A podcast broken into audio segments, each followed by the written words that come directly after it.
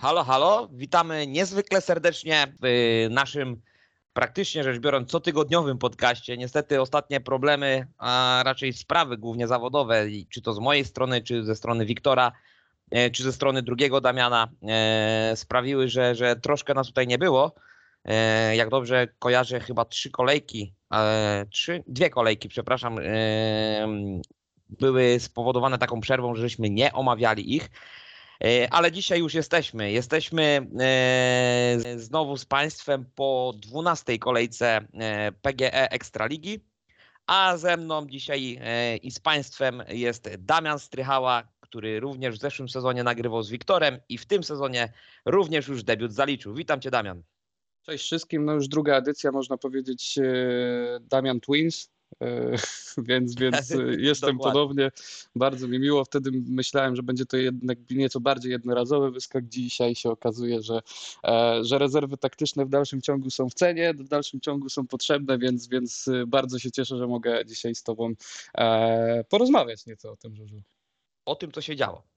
O tym, co się działo. A, a działo Dobra. się całkiem, całkiem w sumie E, sporo. Myślę, że, że mm, zaczniemy może od nieco innych tematów, bo, bo działo się całkiem sporo na przestrzeni dwóch ostatnich dni dosłownie. E, tak, e, dosłownie.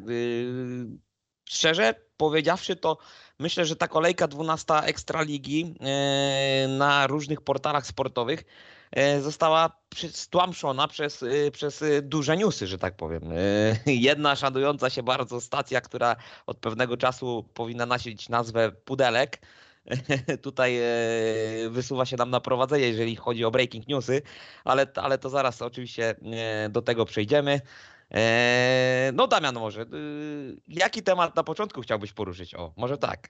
Ja myślę, że giełda transferowa y, zaczyna się bardzo wcześnie w tym sezonie. Wcześniej niż poprzednich, mam wrażenie. Że co roku niby mówimy, że zaczęło się bardzo wcześnie, że, że e, szybko to wszystko zaczyna się e, wstępnie układać w tych zespołach. Co roku mamy wrażenie, że to jest szybko, w tym roku mam wrażenie, że jest jeszcze szybciej niż co roku, więc y, z racji tego, że to są, tak jak mówiłeś, breaking newsy, takie bardzo aktualne, to myślę, że, e, że chyba zaczniemy od tego i moim zdaniem e, mm, trudno powiedzieć, bo w sumie obydwa newsy e, oficjalne były, były całkiem ciekawe, ale dla mnie Janusz Kołodziej wysuwa się na, na czoło stawki, bo e, ta średnia biegu punktowa w tym sezonie Janusza jest wyśmienita. No i Janusz zostaje na kolejny sezon e, w Unii Leszno. Myślę, że, że wszyscy kibice z Leszna, wszyscy kibice Unii są zachwyceni tym obrotem spraw. Mam nadzieję przynajmniej taką, bo, bo ja bym bardzo chciał mieć w swojej ulubionej drużynie takiego zawodnika jak Janusz, bezproblemowo, zawsze pomocny, nigdy jakby nie ma wokół niego negatywnej, złej aury, więc więc, myślę, że Unia Leszno bardzo dobrze za, zaczęła te budowanie składu na kolejny rok. Znaczy, wiesz co, ja tutaj przede wszystkim myślę, że Janusz Kołodzi to jest y, w 100% definicja zawodnika e, profesjonalnego, tego y, oddanego tego, y, temu, co robi, e, tego, jak to robi.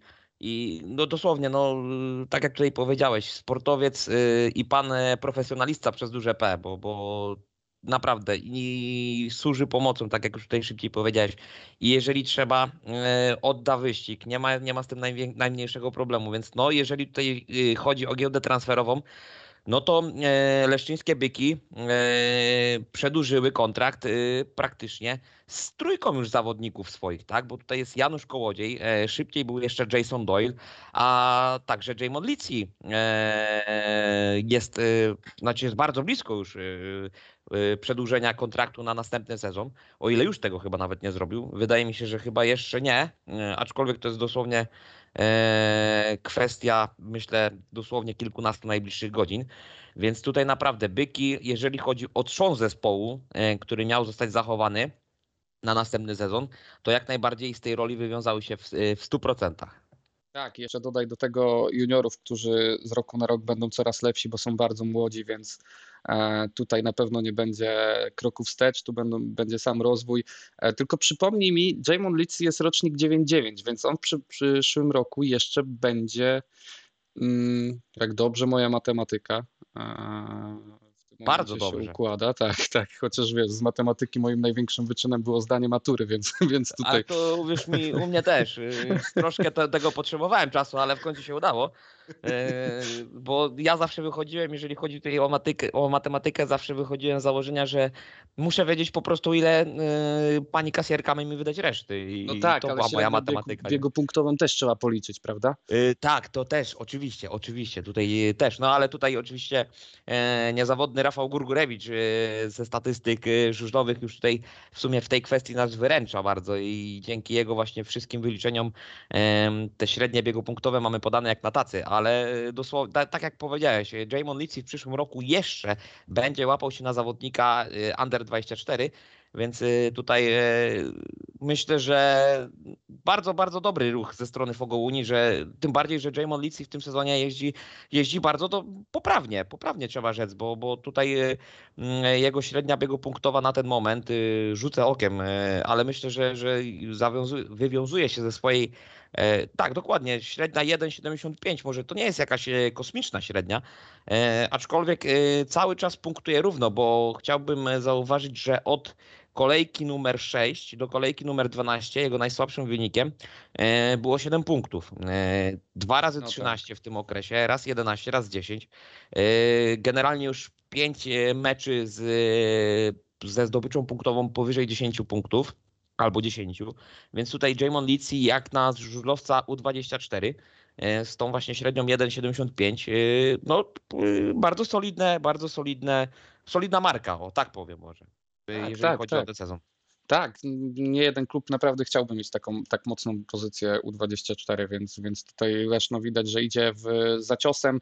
E, powiem Ci, że, że tutaj te wątpliwości z mojej strony były spowodowane, jeszcze w ramach anegdotki dodam, że były spowodowane tym, że znalazłem trochę rozbieżne informacje, ale potwierdziłem je w czterech różnych miejscach, w czterech różnych portalach. Jedyny portal Speedway News.pl podaje, że e, jest z rocznika 98, ale skoro, skoro potwierdzam tą informację gdzieś na trzech, czterech innych portalach, e, to myślę, że, że, że mimo wszystko e, ma on obecnie 23 lata.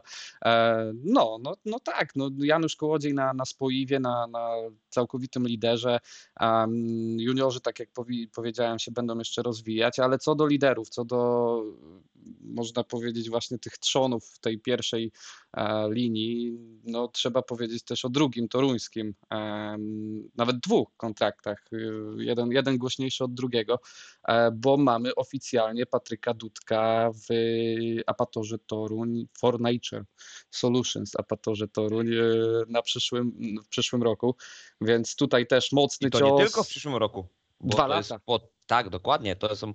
Yy, tutaj, że ci wejdę, Damian, w słowo. Tutaj toruńscy działacze, yy, no, troszkę, że tak powiem, w tej giełdzie transferowej yy, patrzą już przyszłościowo. Bo, bo mhm. i na dwa lata podpisał właśnie Patryk Dudek, co pewnie. Yy, wszystkim mieszkańcom, wszystkim kibicom Zielonej Góry nie jest to zbytnio na rękę. E, no ale tutaj również y, Robert Lambert też na dwa lata podpisał kontrakt, więc tutaj naprawdę mm, do tej pory, jeżeli chodzi o te przedłużenia transferów, o te przedłużenia, że tak powiem, kontraktów, no to Apator Toruń według mnie jest chyba na prowadzeniu. No tak, tak, tak. Tylko trzeba przyznać, że, że jako pierwszy zaczął, więc ma, ma pewien handicap, ma pewien, e, pewną przewagę w tym momencie, ale no dwa bardzo mocne nazwiska, dwa bardzo mocne kontrakty. E, zobaczymy jak z tą pozycją U24 w przyszłym sezonie. no właśnie, też... bo Robert Lambert już nie będzie e, zawodnikiem U24, więc tutaj Apator na pewno będzie musiał e, poszukać jakiegoś wzmocnienia, według mnie. Znaczy na pewno będzie musiał. Tak, tak i zobaczymy kim, kim będzie ten, e, ten, ten młody, młody młody 24-letni żużlowiec poniżej. W razie czego przepraszam, bo niestety, ale tutaj mój kot y, też chce wziąć udział w, w naszej dyskusji, więc jeśli będą jakiekolwiek e, odgłosy z, ze świata zwierząt, to najmocniej przepraszam, ale cóż, proza życia... Pozdrawiamy kotka oczywiście. Tak, tak, tak. Proza życia codziennego nagrywamy w domach, e, więc, więc e, różnie to bywa. tak, ale idąc do... do... Się spóźniają, przepraszam, sponsorzy się spóźniają z wypłatami, dla nas jeszcze nie mamy na studio, także... Tak, ale tak, to kwestia tak, czasu. Tak, tak, myślę, że wiesz, że, że idąc tropem innych e, tutaj mm, kanałów, e, być może jakiś Patronite oczywiście się śmieje, bo, e, bo, bo na ten moment absolutnie nic takiego nam po głowach nie, nie chodzi, ale kto wie, różne scenariusze życie pisze. Ale jeszcze co do sezonu, co do, co do tego sezonu transferowego, co do transferów, to trzeba też przyznać, że e, mamy jedno przedłużenie kontraktu, e, też dodatkowe, mm, a tym przedłużeniem kontraktu popisał się e, areszt śledczy, który zakontraktował Marka Grzyba na dodatkowe pół roku. Czy to już jest pół roku?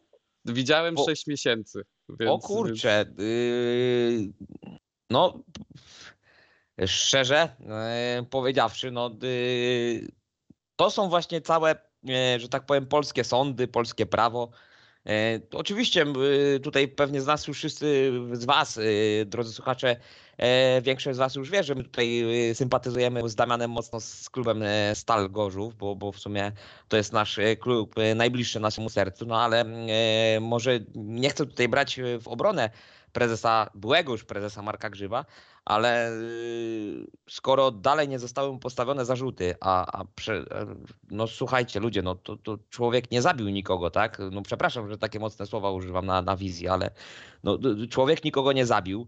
Yy, nie wiem, no, co mógł jeszcze zrobić. Yy, dosłownie nie zostały mu postawione jeszcze, znaczy zarzuty może i są postawione, ale nie ma wyroku yy, skazującego, więc w świetle prawa ten człowiek jest dalej ma status niewinnego. No Jeżeli... Ty, a tu się z tobą nie zgodzę. Y, muszę przyznać, że tu, tu wejdę e, trochę w słowo, bo, bo moim zdaniem jakby jeżeli e, prokuratora ma odpowiednie dowody, a, a wiadomo, że e, sama kwestia... Tak, tylko wiesz Damian, mhm. chodzi mi tutaj o to, że jeżeli prokuratora ma, bo może oczywiście mieć odpowiednie dowody, ja nie mówię, że tutaj Marek Grzyb jest niewinny, ale jeżeli prokuratora ma jakieś twarde dowody, to według mnie powinno to jak najszybciej zostać, że tak powiem, tutaj tak. sprawa rozstrzygnięta, według tak, mnie. Tak, no, ale no. wiemy, wiemy jak, jak długo to się bardzo Właśnie dlatego ciągnie. mówię, że to, że to właśnie yy, polskie prawo i polskie sądy właśnie i o tą, o tą właśnie długość czasu mi tylko chodzi. Bo, tak, tak, bo, tak, rozumiem. Trzeba też dodać, bo, bo z tego co ja się orientuję, bo, bo, bo gdzieś, gdzieś już były takie przypadki, e, jeżeli człowiek zostanie skazany, to później ten czas aresztu, jeżeli on się wydłuża, jest też wliczony w już e, odbytą karę, więc, więc to, tak, to, tak, tak. To, też, to jest to inna kwestia. Jakiś... Gorzej jak człowiek y, zostaje niewinny na koniec, tam chyba z tego co kojarzę mocne odszkodowania y, wchodzą wtedy w grę. No jest e, taki jeden pan, może tutaj już odbiegając trochę od tematu żużlowego, był taki jeden pan skazany niesłusznie, wiadomo za co, odsiedział swoje tak, i tak, później tak, się okazało po 18 latach, że chłop był niewinny, nie? No tak, tak, tak, tak. To, to już na, idąc dalej tą, tą e, bardzo dużą dygresją, no na miejscu e, tej kobiety, która dopiero na łożu śmierci przyznała, że, że, że facet jest jakby niewinny, oczywiście. E, no, no, Bohaterka no, narodowa. Tak, tak, tak. No, no nie wiem, nie wiem, jak, jak złym człowiekiem trzeba być, żeby komuś drugiemu zgotować taki los. E, no ale no cóż, no wiesz, sto, stoimy po stronie jakby prawa, przynajmniej ja, więc, więc czekam na obrót tej sytuacji. Jeżeli faktycznie było coś nie tak, to ja tutaj e, w pełni jakby nie widzę żadnych e, w tym momencie zarzutów co do prokuratury. Widocznie ma e, odpowiednie jakby argumenty w ręce, odpowiednie dowody, żeby, żeby utrzymać dalej te, te postanowienie w mocy e, tego aresztu. Ale no nie wchodźmy już może za daleko w tą kwestię. Bardziej chciałem po prostu podsunąć ten, ten też gorący dzisiejszy news. Tak, to który... jest bardzo gorący news, dokładnie, dokładnie. Tak. Ale właśnie jeżeli chodzi tutaj też o Marka Grzyba, to być może faktycznie, oczywiście, tak jak już szybciej wspomniałem, być może Marek win, y, Grzyb jest winny tego, tego, czego miał się dopuścić. No nie wiem. A, y, tak, ale y, wychodzi na to, że być może faktycznie tutaj prokuratura może mieć jakieś mocne dowody, bo, bo przecież już przypom przypomnijmy Państwu, że Marek Grzyb chciał opuścić areszt za poręczeniem majątkowym. I to nie było poręczeniem majątkowym. Wysokości miliona złotych. Dokładnie, dokładnie, więc to nie jest poręczenie majątkowe, powiedzmy, trzech wypłat przeciętnego Kowalskiego, tak? E, tylko tutaj naprawdę, naprawdę już solidne, solidne e, pieniądze zostały uruchomione. E, no sąd się nie zgodził, więc no, no trudno, no tutaj czekamy. E, myślę, że ten transfer, e, że ten transfer Marka Grzyba tutaj mm, troszkę może szyderą zabrzmi, ale to był chyba drugi najgorętszy transfer po transferze Roberta Lewandowskiego do FC Barcelony. o, jeszcze faktycznie ominęliśmy jeden transfer. Gdyby Właśnie, tu był Wiktor, czyli fan naczelny. O, to myślę, piłki. że byśmy dzisiaj do godziny późno, późno nocnych chyba omawiali ten, tak, ten, tą tak. kolejkę. Pamiętam jak, jak się wybrał na euro i, i faktycznie no, z, trzeba przyznać, że z 30 minut y, spędziliśmy na, na opowieściach z euro, ale myślę, że taki fajny, e, fajny głos kogoś, kto tam był, więc, więc zawsze to fajnie usłyszeć.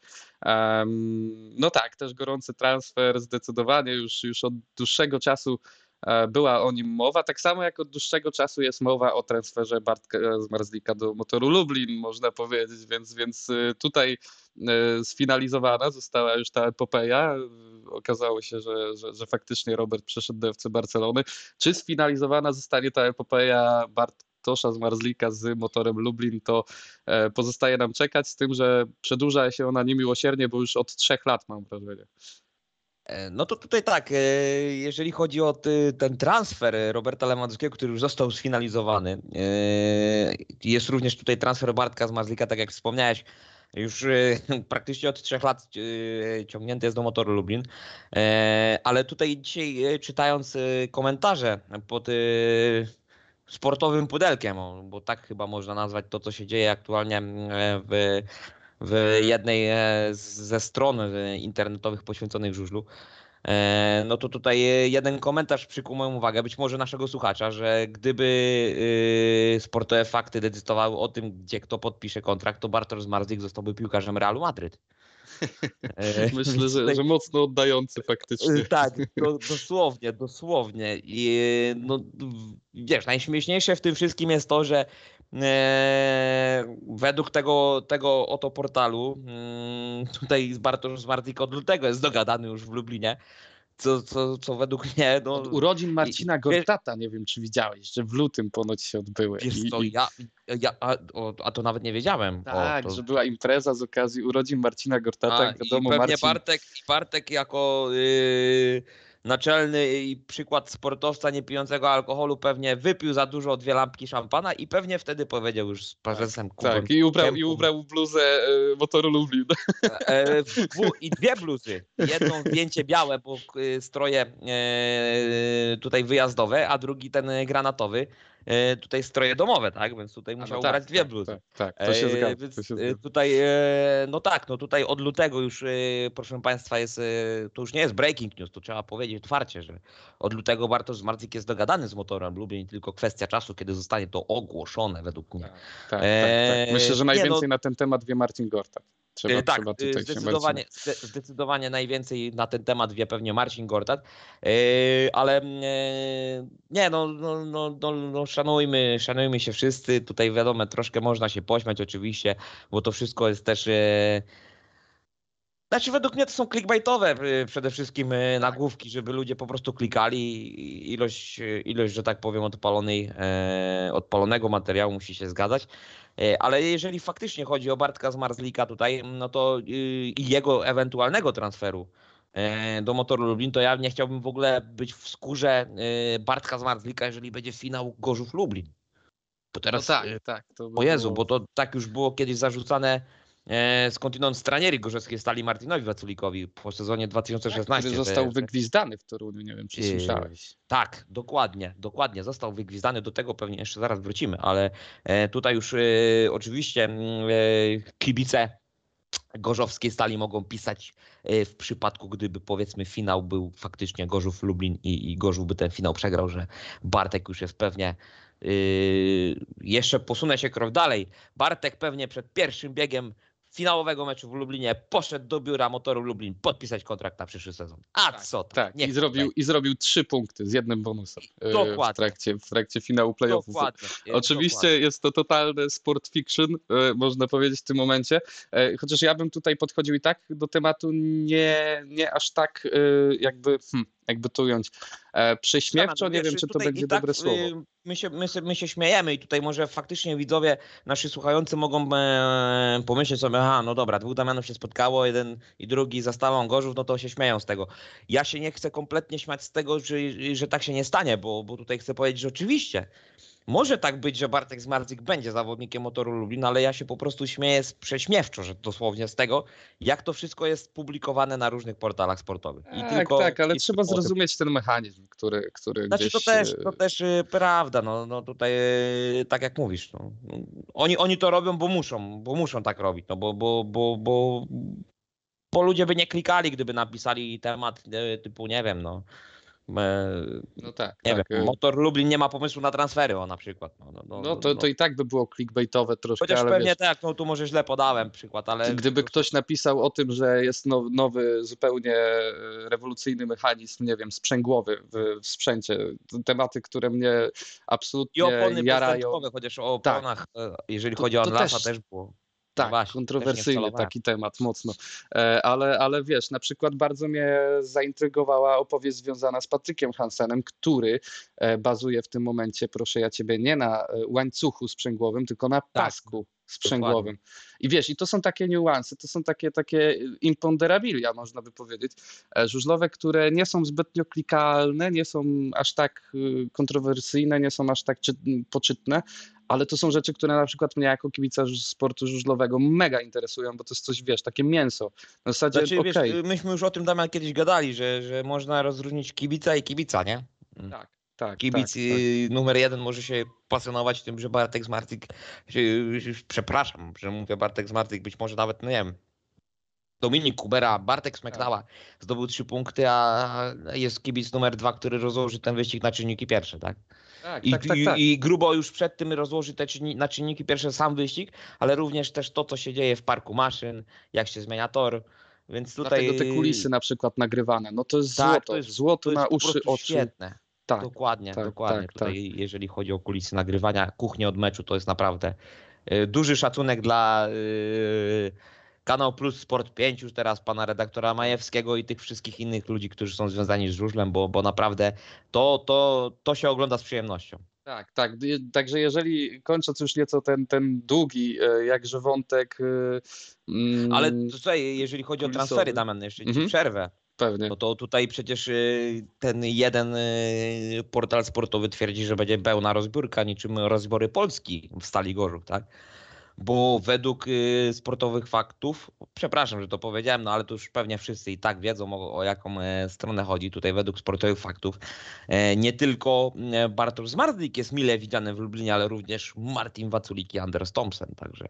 A zresztą według tego nagłówka i tego całego tego clickbaitowego yy, postu yy, sportowych faktów, to tutaj połowa klubów ekstra, połowa zawodników z Ekstraligi jest w motorze Lublin, więc... Tak, tak, no, właśnie odchodząc trochę nieco, nieco z województwa lubuskiego, to, to, to dużo, tak, dużo tak. w ogóle w całej Polsce jest już tych, tych e, ploteczek, ale wiesz, no na tym też polega ten żużel, ta zupa taka żużlowa, wiesz, kibicowsko, e, że, że, że lubimy mimo wszystko gdzieś tam porozmawiać na ten temat, nawet prywatnie o tym rozmawiamy, nie ma co Oczywiście. ukrywać, więc, więc zawsze, zawsze jest to jakiś temat do dyskusji, a, a jeżeli słucha nas jakikolwiek dziennikarz, redaktor, e, tudzież inna osoba związana z mediami żużlowymi, to, to myślę, że z naszej strony ogromna prośba o to, żeby poza tymi, e, wiadomo, bardzo, bardzo kontrowersyjnymi tematami, które żrą, mówiąc y, slangiem dziennikarskim, żeby też się pojawiały te, te takie techniczne kwestie, te takie ciekawostki zupełnie z zakulis,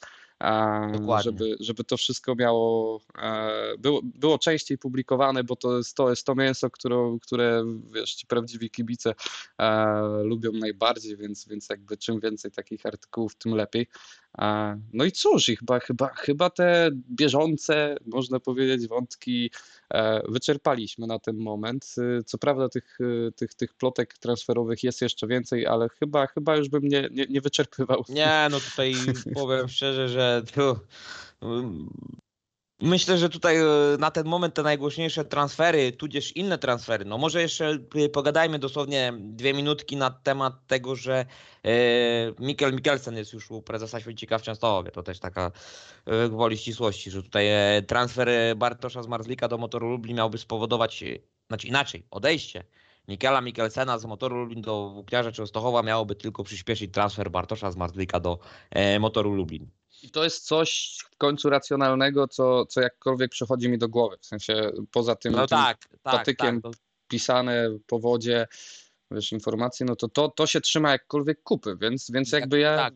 nie mówię nie, tylko no jeszcze, jeszcze nie wiemy po prostu. No tak, no tutaj yy, to znaczy tak, no szkoda według mnie, że ten sezon e, transferowy się dopiero w listopadzie e, tutaj Mhm.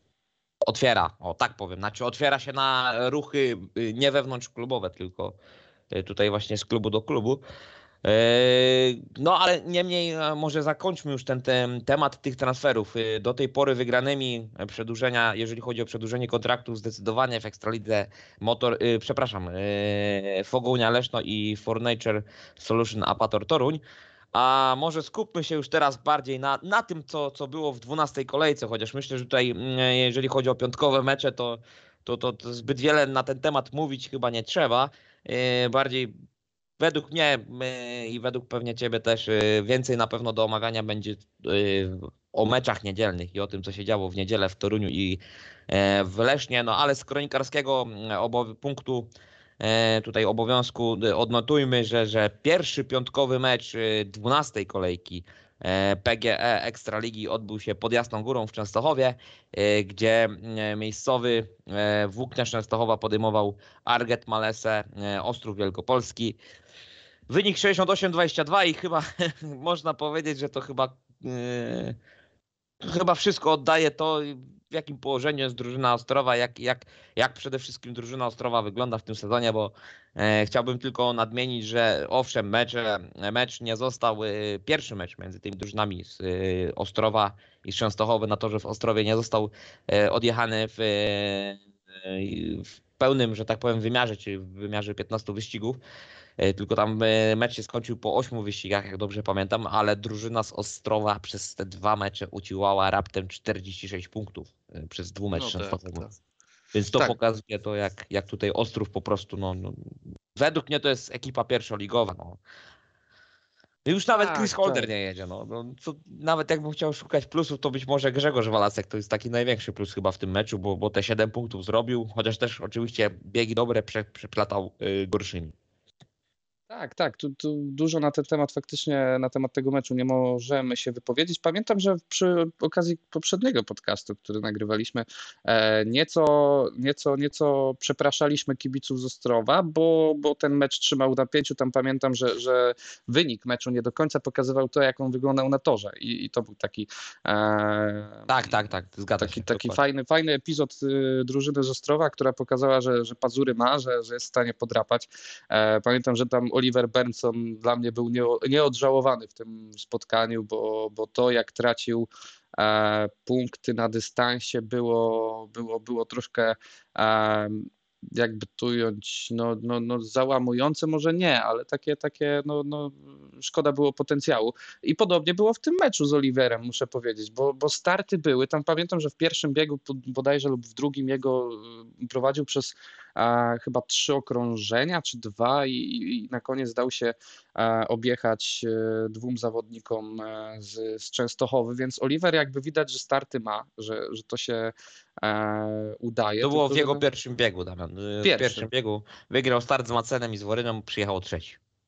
Tak, tak, tak. Czyli, czyli w pierwszym biegu nie, nie, nie- kojarzyłem, nie pamiętałem dokładnie, który to był jego bieg. E, I w pierwszym biegu to wyglądało dobrze i naprawdę przez moment y, wyglądało jakby mógł dowieść, ale później mm, w Częstochowie jest ta jedna, ś- nie ma jednej ścieżki, są dwie zazwyczaj. Jest ta przy płocie i ta po małej, a środek jakby jest absolutnie najgorszą opcją.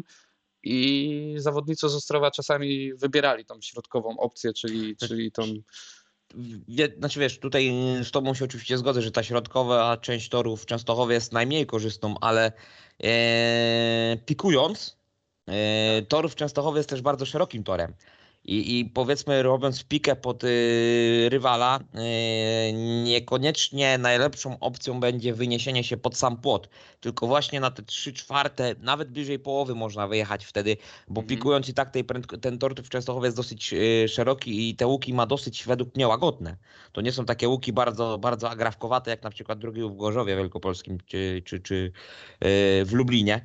E, ten pierwszy łuk, ale e, właśnie pikując pod zawodnika, e, pod rywala na, w Częstochowie, można zaprzeć mimo wszystko te koło na środku toru. Oczywiście środkiem toru całe, pokonanie całego łuku środkiem toru to nie jest najkorzystniejsza opcja, tak jak tutaj mówiłeś i, i przede wszystkim te wyjście z drugiego łuku z kredy jest tutaj kluczowe w Częstochowie. Ta kreda bo, tam bo... widać aż jest ciemniejsza, aż, tak, aż, tak, aż tak, widać, dokładnie. że ona jest tam przyczepna i, i to tak. często skutkuje właśnie dobrym wyjściem z tego tak, drugiego. Yy, aczkolwiek tutaj jeszcze może yy, do suchych wyników chciałbym przejść. No w tym meczu 68-22 wynik, ale 10 yy, biegów kończyło się zwycięstwem 5 do 1 dla gospodarzy, dla Częstochowian. To mówi wszystko. Yy, to mówi wszystko, to, to daje wszystko. Trzech zawodników nie zaznało goryczy porażki. Yy, dwóch zawodników yy, raz tylko przegrało z rywalami z drużyny przeciwnej i żadnego zera nie było w, po stronie Częstochowan, aż 13 trójek, więc no tutaj y, to wszystko mówi, jeżeli chodzi o ten mecz. Mm, na ten moment nie wiem, Damian, jeżeli chcielibyśmy szukać plusów po stronie Ostrowskiej, czy jakieś są, bo, bo, no, bo i no nawet Holder. Grzegorz Walasek, no to to jest, tak jak już wspomniałeś, jeden Tak, tutaj taki. to był taki jedyny, mm, bardziej jasny na tle innych, zespo- na tle innych zawodników punkt w tym tak. zespole, bo nawet Chris Holder zawoził. E, no, takie... Światełkiem w tunelu była ta trójka Tomasza Gapińskiego, po której ja myślałem, że on wiesz, dobra, tak. jest przełożenie. Tym bardziej, że był bardzo szybki, że on tam tak. wygrał dosyć przekonująco ten bieg, nie? Tak, tak, tak, więc, więc myślałem, że, że tutaj może, wiadomo, że już było po meczu w tym, na tym etapie tak, tak, spotkania, tak, ale, ale no, że, że, że gdzieś tam może tej walki zobaczymy więcej. No niestety okazało się, się, że nie. Mówiłeś o zerach, ja tylko dodam, że tylko dwie trójki po stronie właśnie Ostrowa, drużyny gości. Więc, więc no cóż, chyba, chyba trochę się tego, chociaż ja obstawiłem wynik 60-30 przed tym spotkaniem. Ja też również obstawiłem. My bardzo mamy by blisko, jeżeli chodzi chyba o obstawianie wyników zamian. Jednym I meczem się mocno różniliśmy, ale do tego meczu dojdziemy. Tak, do tego meczu oczywiście dojdziemy. Tutaj e, ty wygrałeś w tym meczu, ale to, to, to zaraz do tego dojdziemy. No cóż, Włókniarz Częstochowa for y, Arget Malesa Ostrów Wielkopolski mecz odbył się w piątek, zakończył się wynikiem 68 do 22 i po tym eee, meczu Częstochowianie umocnili się na pozycji numer dwa. I czy to jest też taki mocny kandydat według Ciebie do, do jazdy? Znaczy w playoffach to już wiadomo, ale, ale czy taki mocny kandydat do, do, do być może finału Ekstraligi? W playoffach wiadomo, że, że, że oczywiście się znajdą, ale y, ja już chyba albo, albo w no, w poprzednim podcaście chyba wspominałem, że na miejscu kibiców e, włókniarza miałbym drobne zażalenia i ja to podtrzymuję. Jakby dla mnie to drugie miejsce e, w dalszym ciągu nie wiąże się z jakąś, e, nie wiem, pewnością tej drużyny, bo wystarczy mecz z bardziej renomowanym przeciwnikiem i cóż, i mamy z powrotem jakby... No słuchaj, w najbliższej kolejce będzie. Szlagier, że tak powiem. Je, jadą to... z motorem Lublin u siebie. Motorem Lublin, tak, tak, tak. No to no i tu będzie tylko test. czteroma o. punktami, przegrali tylko czteroma punktami przy Alejach Zygmuntowskich, więc tutaj e, to może być pierwsze potknięcie motoru Lublin, a może być e, porażka Częstochowy. No słuchaj, jeżeli po, po, po, kolejnym e, spotkaniu właśnie tym z motorem Lublin będę w stanie jakby powiedzieć oficjalnie więcej. E, no. tak, tak, w sensie no moim zdaniem wiadomo, że nie będę wtedy jakimś najmądrzejszym człowiekiem świata, bo stwierdzi tak trzy czwarte polskich kibiców, że to będzie taki papierek lakmusowy e, dla drużyny z Częstochowy, no ale dla mnie na pewno, więc, więc e, ja podchodzę teraz sceptycznie e, do drużyny w ogóle częstochowskiej, bo ten Fredrik Lindgren niestety a dalej No właśnie, nie niby, niby, niby 10 plus 4, ale jednak ta jego jazda to nie była jakaś przekonująca jazda, więc tutaj yy, kto wie, czy, znaczy inaczej, no yy, czy motor, czy włókniarz Częstochowa jest mocniejszy bez Fredryka, czy z Fredrykiem Lindgrena? No, to jest ciekawe pytanie. Wiesz co, na ten temat może porozmawiamy sobie jeszcze przy zapowiedzi następnej kolejki, okay, bo, bo, bo, bo, tu będzie faktycznie jeszcze ten temat się pojawi. No, Kuba Miśkowiak też jest y, jakby na dobrej drodze, więc to, to akurat w porządku, ale no, porozmawiamy o tym na, więcej na, okay, na, na podsumowanie, na, na zapowiedzi kolejnej, kolejnej kolejki, że się tak powtórzę. Więc no, myślę, że na ten temat tego meczu wszystko. Jedyna drobna uwaga to być może jeszcze do w końcu poprawy przygotowania torów w Częstochowie, bo na tym torze w końcu moim zdaniem da się ścigać e, po raz kolejny, bo Częstochowa nas przy, przyzwyczajała do e, W zeszłych sezonach było to było naprawdę najlepszy chyba według mnie tor do ścigania. W tym sezonie troszkę tych meczów było takich nudniejszych, ale, ale teraz w sumie znowu, znowu ten tor był przygotowany e, tak, jakby trzeba było. Tak, tak, tak, tak. I, i, i to widać być może na na przykładzie na tle słabszego rywala to, to łatwiej się ścigać i, i wyprzedzać, ale myślę, że z Lublinem też będziemy mieli fajne ściganie, więc to jeszcze taki drobny języczek uwagi wtrącę w sprawie e, motoru Lublin, e, tfu, przepraszam, Włóknierza Częstochowa. E, ten motor Coś już, już... ten Lublin bardzo mocno tak, w głowach siedzi. Tak, tak, tak. No w końcu lider tabeli, można powiedzieć hegemon, więc, więc tak, wiesz, tak. budzisz się i już zlany potem, że, że wiesz, że ten Lublin kolejny kolejny mecz z Lublinem i, i znowu w pierdziel. E, więc, więc może dlatego tak siedzi. E, no tak. Może y, tutaj y, tak właśnie się obudzili rano kibice w sobotę w Grudziądzu. Bo być może już odchodząc całkowicie od tego meczu w Częstochowie, e, przenieśmy się może do Grudziądza. To był drugi piątkowy mecz. E, wynik e, GKM-u Grudziądz, raczej Zolesz GKM-u Grudziądz z motorem Lublin wynik 35 do 55 dla Koziołków e, z województwa lubelskiego. E, myślę, że wynik nie do końca oddający to, co się działo na torze. Znaczy i tak, i nie, bo bym powiedział, że, że mm, tor niby weryfikował to nieco inaczej, ale no, na, na, na usta ciśnie się tak naprawdę tylko jedno słowo w tym meczu, czyli start. Jakby Dokładnie, starty, starty, tak. starty. Nie wiem, co poszło nie tak w ustawieniach Grudziądzan, bo, e, bo wiesz, no jeden, dwa, trzy przegrane starty, jasne, pewnie, może się zdarzyć, to się, to się zdarza każdemu i w ogóle tu nie ma żadnej, e, żadnego zaskoczenia, ale no, przegrane starty w wykonaniu GKM-u to była nagminność, to, to się zdarzało w nieco drugim biegu, tylko w zdecydowanej ich większości. E, dopiero pod koniec miałem wrażenie, że, że, że gdzieś te starty zostały jakkolwiek mm, ogarnięte, jakkolwiek... Dopasowane do możliwości Lublinian chyba, bo o. to i tak nie były starty mega wygrane. O, tak, tak, tak, takie wyrównane, dokładnie, dokładnie. Na starcie, na, na dystansie, co prawda, mm, Grudziądz wyglądał lepiej. Takie ja mam wrażenie, że, znaczy nie lepiej niż Lublin, ale że lepiej w porównaniu do tych słabych startów. Więc, tak, więc tak, ten, tak, tak. Te, te, pole, można powiedzieć, było, było w miarę ok i gdyby do, dołożyć do tego te dobre starty, to może byśmy oglądali ciekawsze widowisko. E, kto wie, no ale, ale no, niestety wyglądało to jak wyglądało. Wiadomo, że ustawienie motocykla to jest taki kompromis między startem, a, a, a tym prędkością w, w polu, bo wiesz, wystarczy, że założysz mniejszą lub większą zębatkę, skrócisz, wydłużysz motor. Dokładnie, e, oczywiście. Wszystkie niuanse tutaj wchodzą w grę, więc e, ze startu może być e, gorzej po to, żeby na dystansie było lepiej, ale nie lepiej. aż tak dużą różnicą jak, jak grudziądzanie, bo to, to po prostu było no nagminne. To znaczy, wiesz, i Damian, tutaj yy, chciałbym ci tylko powiedzieć, że mówiąc yy, o wyniku, o meczu w Częstochowie i yy, z Ostrowem, Częstochowa z Ostrowią, Ostrów, mówiliśmy tutaj, że 13 trójek było po stronie gospodarzy i dwie po stronie gości. No to mhm. teraz zadam Ci pytanie, ile było trójek po stronie Grudziądzan, a ile po stronie Lublinian? A nie patrzę specjalnie w statystyki. Nawet nie mam Dobra. przed sobą, więc... Mm... Czekaj, tam Norbert Krakowiak, nie pamiętam jak juniorzy. Junior chyba jeden wygrał. Dobrze pamiętam ten bieg, ale nie jest mu to. Kurczę. Dobra, strzelam. 4 do 11. 2 do 13. Wow, dobra. Przemo Pawlicki w, czwartej, w czwartym swoim biegu i Norbert Krakowiak w swoim biegu numer 5.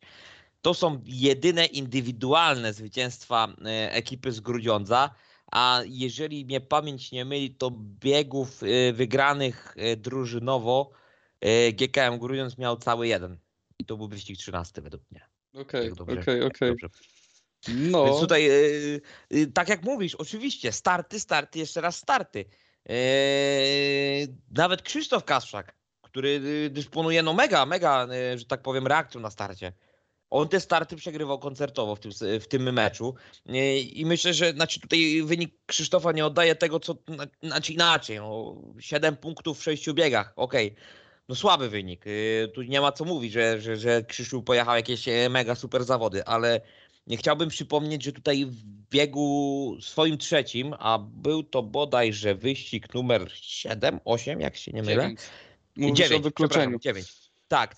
Yy, dokładnie. Według mnie on by tego Mikiela Mikkelsena tam capnął, bo, bo, bo Krzysztof był wtedy szybki.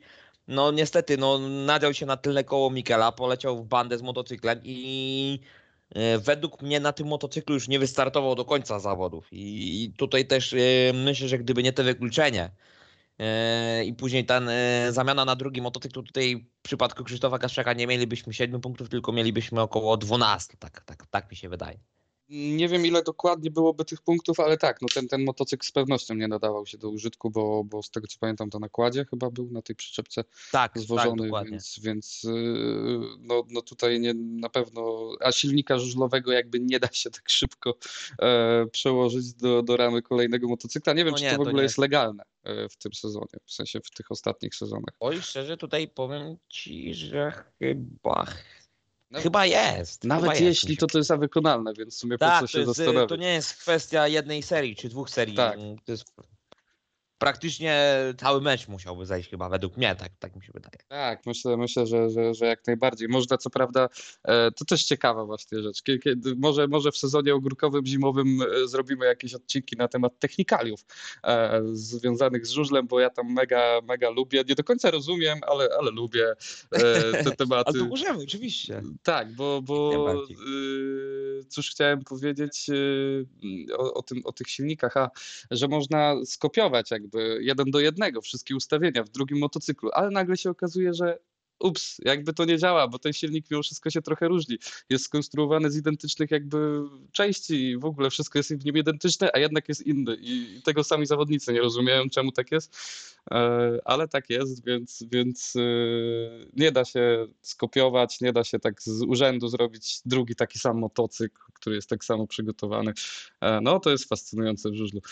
Więc, więc tu Krzysiek na pewno mm, stracił na, na jakości swoich biegów, po tym wypadku.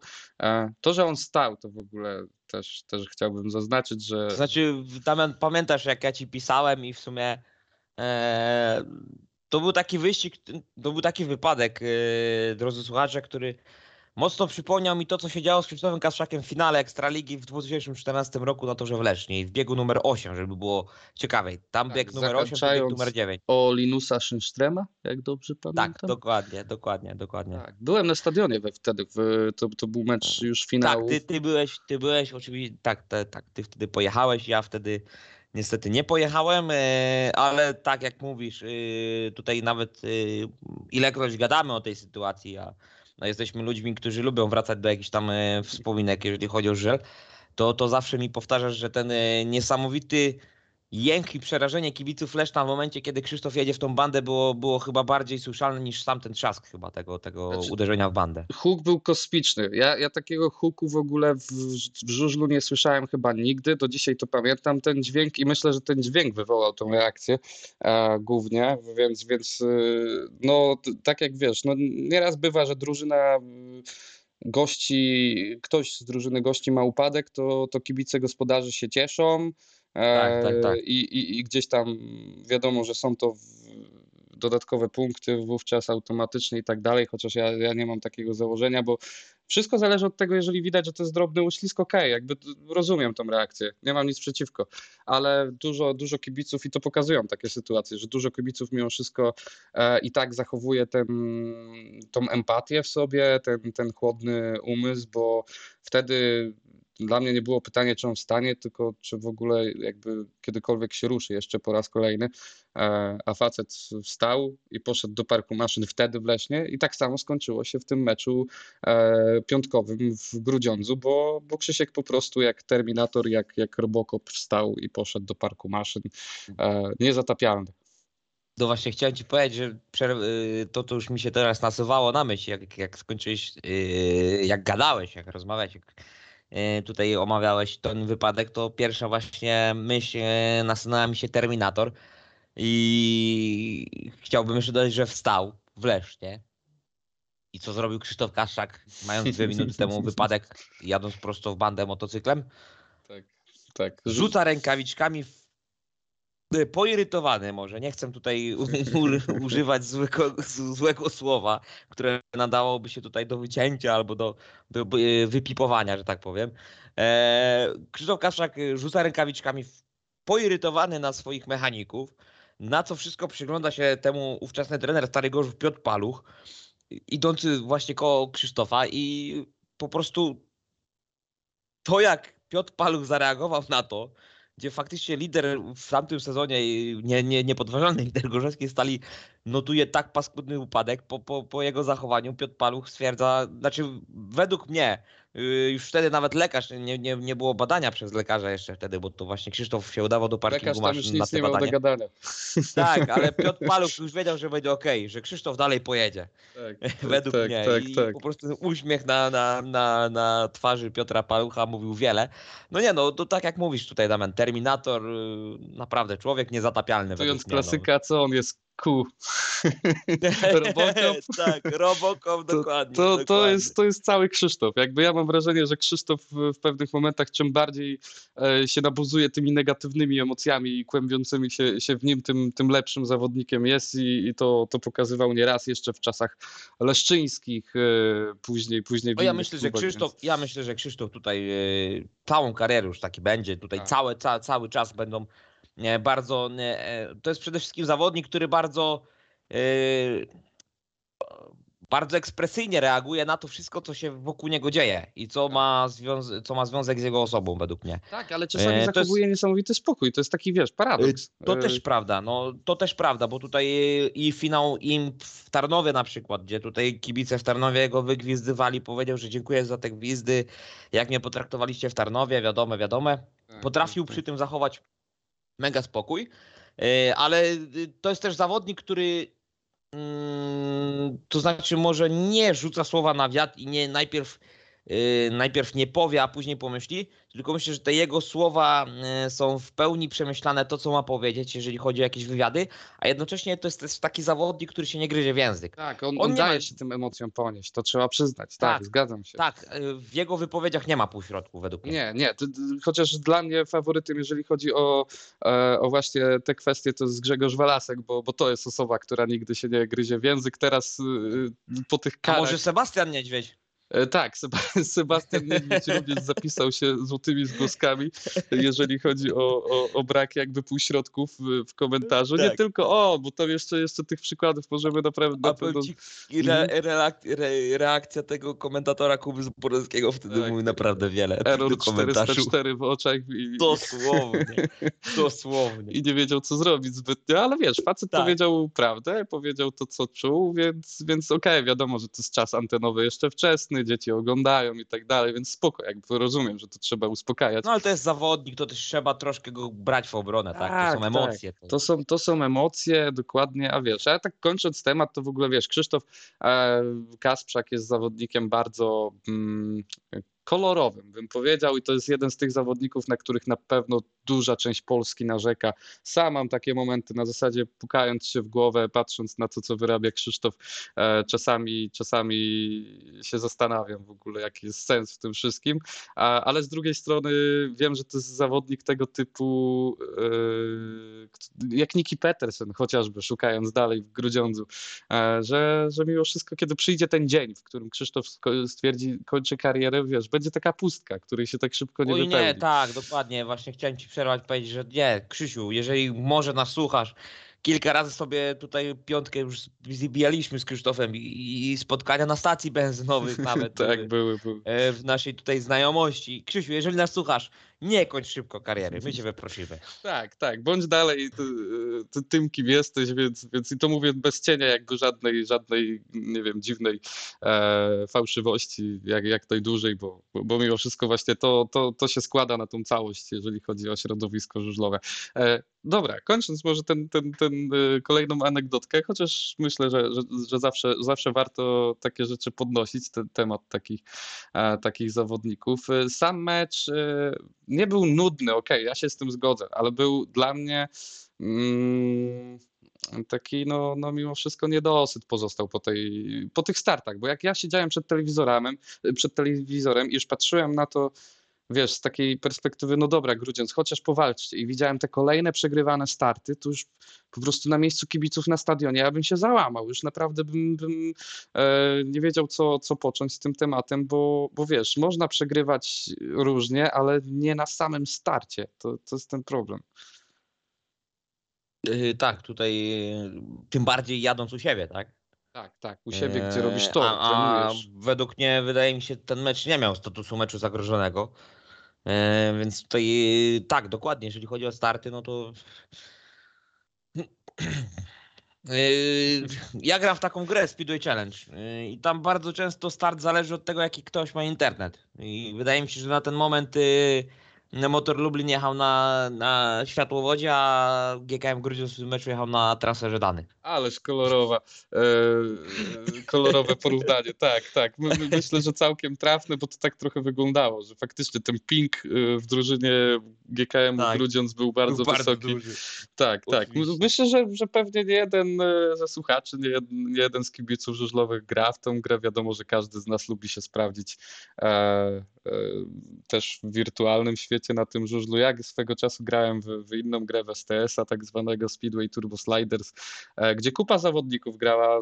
Wymieniając z biegu, to był, nie wiem, e, Kacper Gomulski, to był Patryk Dudek swego czasu, e, Norbert Krakowiak grał, który tym meczu pojechał swoją drogą skądinąd y, najlepiej z całej drużyny. I był e, gościem naszego podcastu. I był gościem podcastu, tam też rozmawialiśmy o tej grze Speedway Turbo Sliders, y, cała liga z, porównywalna do tej Speedway Challenge, tylko że na komputerze, e, ale też mhm. kreski, grafika można powiedzieć, że jeszcze y, starsza niż Speedway Challenge na, na telefonach, a mimo wszystko gdzieś to e, sprawiało mega satysfakcję. No, Bo nawet piłkarze w to grali, tak? Dawid Kownacki. Tak, Dawid z którym Kownacki. miałeś chyba nawet przyjemność siedzieć w parze, w drużynie. W parze też miałem przyjemność, tak, z, z, legendarnym DK9, jak dobrze pamiętam nick, e, więc, więc e, i rozmawiać bardzo często też, bo, bo mimo wszystko łączyliśmy się, wyśmienity facet, jakby zupełnie normalny, fan żużla tak kolosalny, że, że naprawdę nie jeden, wiesz, kibic, który nie ma aż tak dużych obowiązków, można powiedzieć, no bo nazwijmy rzecz po imieniu, jeździsz po całym kraju, jeździsz po całym świecie, e, codzienne treningi, wiadomo, jak sportowiec e, najwyższej klasy ma, ma ten czas jakby zakorkowany, za, zarezerwowany dla sportu, a on i tak znajdował czas na, na wszystko, nawet po to, żeby pojechać ze swoim kolegą na mecz żużlowy e, i zapychać mu motocykle, więc jakby tak, to, dosłownie. to są tak, niesamowite... Kamil Brzozowski skądinąd. Tak, Kamila Brzozowskiego, dokładnie. E, więc, więc to, to, to widać, że, że to on się tym mega pasjonuje i, i super było porozmawiać z nim na ten temat. Więc tak, y, wracając już może twardo do tego meczu, wspomniałem, Norbert Krakowiak dla mnie najlepszy zawodnik GKM-u, też na torze, bo widać było te, te jaja, e, tą ambicję. Przemek Pawlicki troszkę odrodzenie, bym powiedział, też w tym meczu, bo e, to znaczy tak, y, zaczął zerem, skończył zerem, ale w tak. międzyczasie w czterech biegach 8 punktów łącznie, e, z bonusem nawet, więc tutaj tak, do, dokładnie tak jak mówisz e, tutaj Damianie, Norbert chyba Krakowiak i, i to znaczy inaczej, no cała formacja seniorska pojechała bardzo równo w Grudziądzu, ale jeżeli miałbym tutaj kogoś wyróżnić, tak jak mówisz, i Nor Norbert y, Krakowiak i chyba taki drugi zawodnik to jest Przemek Pawlicki. Tak, tak, tak, tak. No też zauważ, przebieg spotkania też pokazuje bardzo fajnie fakt, że nie było żadnych rezerw taktycznych. Wiadomo, że trener Grudziądza nie jest fanem e, e, rezerw ogólnie rzecz biorąc, ale... Tak, czyli tylko chyba, według mnie chyba ZZ tylko, tak? Pojechała. Tak, ZZ nie, niejako musiała pojechać. Tak, tak. Yy no aha, no tak, no były rezerwy, ale to były raczej chyba rezerwy zwykłe, jeżeli dobrze kojarzę. No jedna bo... zwykła. Znaczy y, Norbert Krakowiak to są Nor rezerwy Norbi zwykłe. Właśnie. Tak, tak, no, tak. To, tak dokładnie. Norbi Za Seweryna Orgackiego, który wiadomo, że był w tym e, meczu kolokwialnym e, Kevlarem. Kevlarem. Tak, tak. A reszta, wiesz, jakby to, to mówię troszkę z uśmiechem na ustach, ten, ten, że, ten, ten brak zmian, ale wiesz, gdyby mecz był na styku, nie wątpię w to, że te zmiany taktyczne, rezerwy by weszły w grę, a po prostu od samego początku było widać, że nie ma nie mają zbytnio sensu, bo, bo po prostu nie są w stanie wygrać tego meczu i to moim zdaniem najlepiej obrazuje jakby przebieg tego spotkania. A wiesz, ile Krzysztof Kasprzak ma już y, drugich miejsc w lidze w tym sezonie? W komentarzu słyszałem, że bardzo lubi te drugie miejsca, ale ile ma dokładnie? E, jak dobrze się nie mylę, to już jest ich 35. Y, dla, y, dla kogoś, kto, kto tutaj te mm, statystyki może te śledzi, może nie. E, Krzysztof Kaszak na 68 biegów, y, drodzy słuchacze, miał 35 miejsc drugich i tylko 6 miejsc pierwszych, ale średnia na poziomie 1,73 e, na ten moment to jest, y, to znaczy inaczej, według mnie średnia nie oddaje tego, co Krzysztof Kaszak w tym sezonie robi na torze, według mnie. Bo, bo Krzysztof robi dużo szumu, e, może z tego punktów jakichś wielkich nie ma, chociaż, ale to jest szczerze, to jest Krzysztof Kasprzak, którego e, brakowało Stali Gorzów w sezonie 2020 według mnie. No tak, tak, tak. Średnia 1,7, 1,8 to, to są jakby całkiem przyzwoite średnie.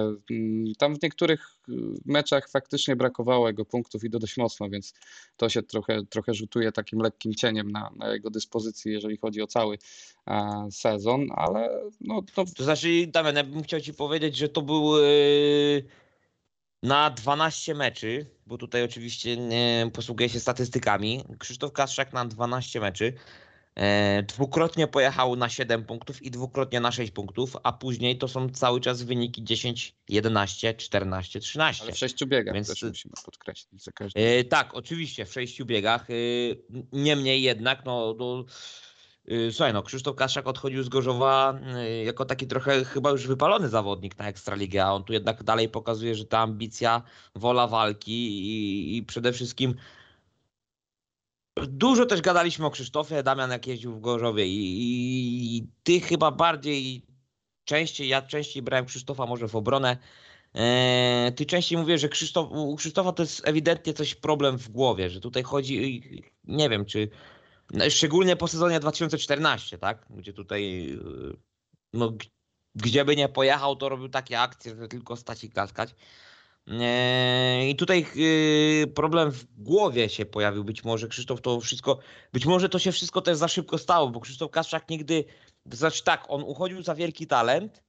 Y, nie wiem, czy poprzesz moje słowa, czy nie, ale on być może uchodził za wielki talent, ale jakoś nie potrafił tego wszystkiego przekuć Eee, z, tak, na wyniki. Ten, ten, ten sukces, nagle, którym, tak. o który się otarł w 2014 roku, bo... bo... Tak, i właśnie, i, i, i nagle, nagle pojawia się sezon 2014 i Krzysztof Kaszczak jedzie sezon taki, że, że nie startuje w trzech rundach Grand Prix. Eee, trzech. Eee, Okej, okay. Mm, trzech, no w dwóch nie startował, w trzeciej zrobił zero, ale to było po tej kontuzji.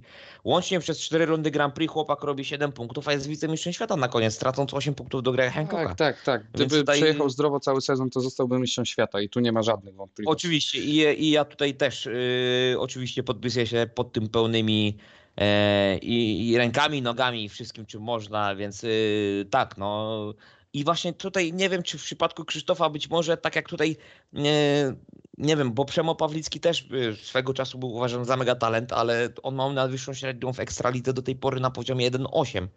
E, więc tutaj nie wiem, czy w przypadku Krzysztofa to nie zadziałało tak, że aha, no dobra, no starałem się tyle.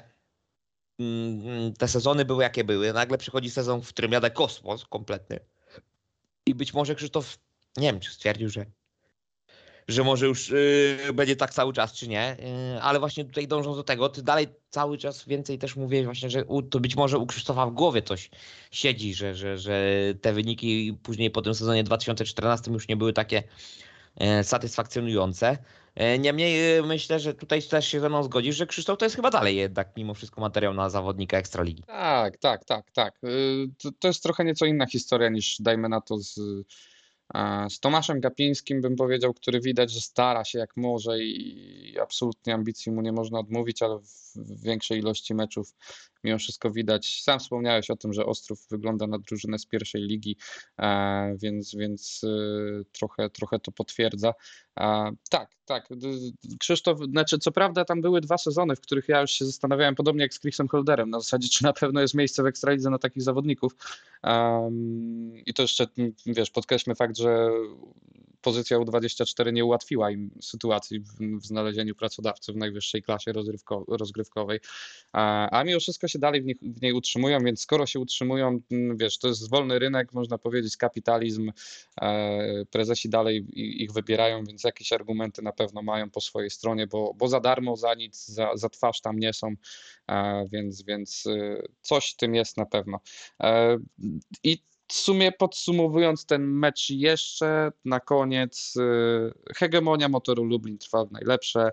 Mm, niesamowita drużyna, równa drużyna, bez lidera, wiesz, z najwyższej światowej półki, chociaż Mikael Mikkelsen aspiruje już powoli do tego, e, znaczy nawet nie powoli, no bardzo no właśnie, szybko. tutaj Damian, y, kogo byś wybrał riderem meczu po stronie Lublinian, jeżeli chodzi? Mm. Bo ja mimo wszystko chyba skłaniałbym się do Dominika Kubery tym meczu. Wiem o co ci chodzi i wiesz, i punktówka to potwierdza, bo mają wraz z bonusami po 16 punktów, więc tutaj tak. to, to, to nie jest kwestia jakby tylko i wyłącznie jakiejś sympatii albo nie wiem, kibicowania młodszym, tudzież y, biało-czerwonym, inne, inne tego typu przypadki.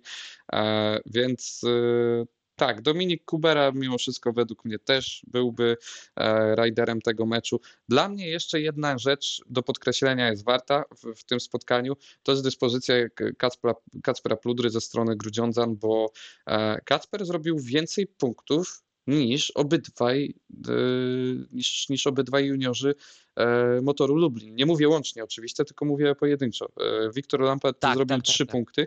Co prawda właśnie przegrał na 5-1 bieg juniorski, tu, tu wielka szkoda. Ale tam też kosał Mateusza Cierniaka, tak. jeśli dobrze pamiętam. Tak. Tam by start, oczywiście starty, jak to w przypadku Grudziądzan w całym tym meczu leżały, ale tutaj tak, dosłownie siedział na kole Mateuszowi Cierniakowi i właśnie dosłownie może taki ostatni temat odnośnie tego meczu, bo już też czas nas troszkę pewnie nagli, a jeszcze dwa mecze nam zostały do omówienia.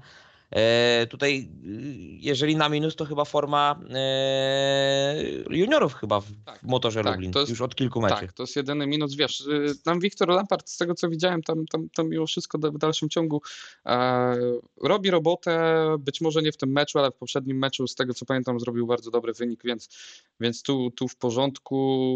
Mm, Mateusz Cierniak, widać, że to już nie jest ten Mateusz sezonu 2021.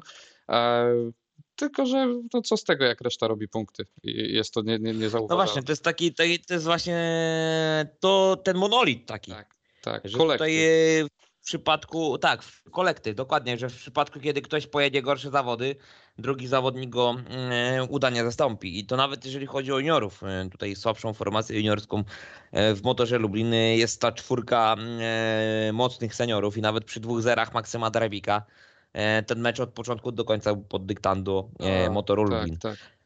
E, kończąc już może tutaj mecze piątkowe, podsumujmy. Mm, Włókniarz Częstochowa pokonał Arget Malese Ostrów Wielkopolski 68 do 22. Natomiast Motor Lublin rozprawił się na wyjeździe z GKM Grudziądz w stosunku 35 do 55. No i co Damian, przenosimy się na mecze chyba niedzielne, które mm, no to jest chyba definicja ekstraligi według tak, mnie. To była, to była bardzo miła odmiana w stosunku do, do piątku, e, bo, bo, bo faktycznie i drużyny gości i gospodarzy stanęły na, na wysokości zadania. No wszystko zaczęło się o 16.30 na, na motoarenie w Toruniu, e, gdzie, gdzie Stal e, mierzyła się na wyjeździe z drużyną For Nature Solutions Apator Toruń. E, ach, te nazwy sponsorów, przepiękne w tym sezonie. E, no i moje Bermudy oczywiście. E, o moje Bermudy, do, do, tandemu dochodzą, więc, więc jest super. I Zolesz, DPV, Logistic, GKM, Grudziądz. I, i, i wszystko jeszcze. No. Tak, tak, mamy, mamy, wiesz, cały zwierzyniec, można powiedzieć, też w, w pierwszej lidze czasami bywają jeszcze ciekawsze te nazwy. Cześć, no ale jak, jak powiesz kanał plus online indywidualne Mistrzostwa Polski, no to już jest w ogóle też według mnie chyba nazwa, która wygrywa wszystko w tym sezonie. Ale czekaj, bo w eliminacjach był jeszcze inna nazwa w Bydgoszczy eliminacji.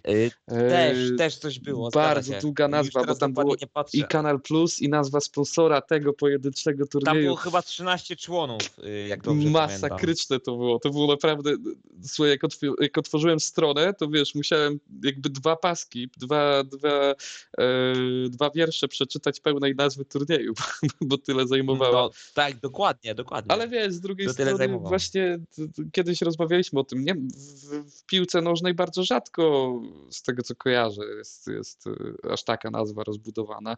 E, w innych sportach tego nie, to nie jest aż tak popularne, a żużel to właśnie ta zupa żużlowa, to środowisko żużlowe jest niesamowite. Tutaj, wiesz, znajduje się fanatyka e, sportu żużlowego, zostaje sponsorem i, i dobra, róbmy to. Nie?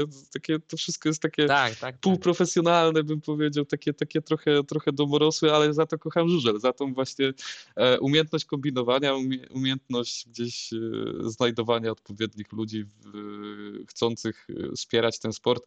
I wiesz, jeżeli znalazł się sponsor, który chciał wspierać jedne pojedyncze eliminacje e, kosztem wydłużenia nazwy, spoko, ja mogę przeczytać nawet 15 wierszy turnieju, byle tylko właśnie e, znajdowali się ludzie, którzy chcą za to zapłacić, chcą e, to w dalszym ciągu wspierać. Więc e, tak, tutaj emocjonujące były nazwy, ale emocjonujący był, był też spektakl na torze, e, mocny początek gości, tam widać było, że, że zazwyczaj jest tak, że gospodarz ma przewagę na, na samym starcie. Tutaj e, sy Dosłownie, tak. sytuacja była całkowicie odwrotna, bo, bo e, Stal Gorzów na samym starcie bardzo mocne strzały, można powiedzieć, bardzo mocne. Że dość, mhm. dość powiedzieć, Damian, że po czterech biegach już 8 punktów na rzecz gości było, tak? Tak, tak, tak. tak. E, no i kto wie, czy to nie uśpiło Stali Gorzów, bo później już tak kolorowo nie było i później, później e, Apator Toruń zdecydowanie e, był w stanie odbić piłeczkę. Wiesz, czasami tak jest, że, że jest, jest dobrze, to po co coś zmieniać i nagle zasypiasz całkowicie ten moment, w którym te, zmiany są potrzebne. Tak, i zresztą tutaj już gadaliśmy mm, i w trakcie tego meczu niedzielnego właśnie Torunia z Gorzowem i, i po meczu, że tutaj y, tak jak mówisz, ten początek chyba uśpił czujność Gorzowia, no bo sorry, no i ty też jesteś tego zdania, ja też jestem tego zdania, że nawet jeżeli prowadzi się biegi na 5-1, to i tak trzeba czegoś, te, te korekty w sprzęcie są nieuniknione. Bo, bo, bo, bo na jednym torze 15 biegów się nie przejedzie. E, to znaczy przejedziesz cały mecz na jednym torze, bo to wiadomo, że na jednym torze się 15 biegów odbywa, ale na tej samej nawierzchni no nie jesteś w stanie przejechać 15 wyścigów. Gdzieś ta nawierzchnia zawsze się odsypie e, i, i równania toru i polewania mają tutaj na to wpływ. E, tymi ustawieniami trzeba rotować, mm, czy zębatki, czy krzywki, czy, czy tutaj e, e, zapłon, no, no wszystkim trzeba regulować te ustawienia. Więc tutaj myślę, że tak jak powiedziałeś Damian, tutaj chyba początek gospoda po stronie gości wlał taką no może mm, takie rozluźnienie w ich szeregi, że znaczy na pewno nie stwierdzili, że mecz sam się wygra, ale, ale gdzieś tutaj ewidentnie im te y, ustawienia e, ustawienia y, jakoś poszły w drugą być może stronę. No, dla, dla mnie to jest w ogóle paradoks ten mecz, no bo, bo, bo gospodarze e, mecz nie ma statusu zagrożonego, no bo jest dach na motoarenie mogą przygotować tor pod siebie, a przyjeżdża Gorzów i po próbie toru wyciąga takie wnioski, że po czterech biegach jest 8 punktów na plus. I, i, i, i tak jak powiedziałeś tutaj zazwyczaj gospodarz powinien e, lepiej zaczynać te mecze, a goście w drugiej serii, trzeciej, czwartej, czy, czy, czy na przebiegu całego spotkania gdzieś się te ustawienia zda, e, próbują znaleźć, a tu było całkiem inaczej. Więc tutaj dla mnie E, ten mecz oczywiście, no, jeżeli chodzi o wynik, y, ok, ale jeżeli chodzi o przebieg tego meczu, to jest coś, coś, coś niebywałego praktycznie. No. Tak, tak, tak. I, I, też trzeba przyznać, że, że Moto Arena też wróciła, podobnie jak Włókniarz e, Częstochowa, jak, jak Tor w Częstochowie. E, Moto Arena też wróciła do łask, e, można powiedzieć, tych, tych, tych wartości dla ścigania, bo, bo faktycznie fajnie było zobaczyć tą motoarenę z kilkoma różnymi ścieżkami. Można było fajnie wjechać od zewnętrznej, ściąć, ściąć do małej. Można było cały łuk pokonać po małej. E, różne były opcje, to i pokazywał Robert Lambert i, e, i Bartosz Zmarzik w tym jednym biegu, gdzie na jednym, e, można powiedzieć, jednym manewrem wyprzedził dwóch zawodników. I Paweł Przypełski też w biegu 11, tak. tak? Tutaj gdzie przyciął i pod Szymka Woźniaka i Patryka Hansena wjechał. Dokładnie, dokładnie. Więc tak, Tutaj, jeżeli chodzi o Moto Arenę, to oczywiście, no tor się zmienił, ale, ale dobra, tu już kontynuuj dalej, Damian, bo tutaj kolejny raz ci wchodzę w słowo. Nie, no bo po to to jest, żebyśmy, wiesz, i tak powinniśmy się kłócić tutaj jakoś bardziej, a nie, nie cały czas być... Nie, no tak nie potrafimy. No, no mimo wszystko, chociaż z Wiktorem pamiętam, że parę razy były, były takie momenty stykowe, e, więc, więc kto wie, może, może też u nas się jakieś pojawią, e, ale jak na razie, jak na razie jesteśmy całkiem zgodni, na pewno jesteśmy zgodni w tym, że e, mecz był wyśmienity za zarówno na torze, jak i wynikowo, bo e, jeżeli ktoś, ktoś faktycznie oglądał ten mecz tylko i wyłącznie dla sportu, nie, nie był za żadną drużyną i tak dalej, to e, do samego końca można było naprawdę siedzieć e, jak na szpilkach na tym, na tym, na tym meczu. To pokazuje też inną rzecz, bo wiesz co, tak patrzę teraz na program, było bardzo mało remisów w tym meczu. Bardziej to były albo ataki ze strony gości po 1-5, 2-4 na początku, później znowu się pojawiały wynik 5-1, 4-2. E, w całym spotkaniu były trzy remisy, e, więc, więc to pokazuje, że, że ten mecz jakby e, mógł się podobać. No i ta końcówka, właśnie ta kluczowa końcówka, bo Apator dojechał do drużyny Stali Gorzów już w biegu 12, gdzie, gdzie wysunął się, gdzie, przepraszam, gdzie zremisował, a wysunął się na prowadzenie już w biegu 11, gdzie było 34-32 i to było pierwsze prowadzenie w ogóle Apatora w tym meczu, dopiero w biegu 11, więc to pokazuje poniekąd y, to, to jak dobrze zaczęła ten mecz Stal. No i później mamy 3-3 przed biegiem 13, uwaga, mamy remis przed biegami nominowanymi i tu, tu e, można było się zastanawiać, kto ma lepsze, lepszą tą czwórkę e, topową. To znaczy szczerze, y, ja myślałem, że w wyścigu numer 13 Eee, tutaj 3-3, które Bartosz Marzik yy, na sam koniec praktycznie wyścigu odebrał eee, Robertowi Lambertowi e, trójkę. Skądinąd to jest, oj, musiałbym się dawno cofnąć do statystyk, kiedy Bartosz Marzik w meczu Ekstraligi zrobił jedną trójkę tylko. Oj, to też to jest coś niebywałego, ale no tutaj ja myślałem szczerze, osobiście sympatyzując z klubem myślałem, że tutaj w biegu 13 mimo wszystko z Marzyk z Waculikiem E, mogli pokusić się według mnie nawet o podwójne zwycięstwo, co poniekąd ustawiłoby według mnie ten mecz. Tak, ustawiłoby na e, pewno. No przecież koniec końców byłoby Chociaż remisem. z drugiej strony 5-1 w biegu 13 dla Torunian e, też by im ustawiało ten mecz, tak, więc tak, tak. tutaj tak.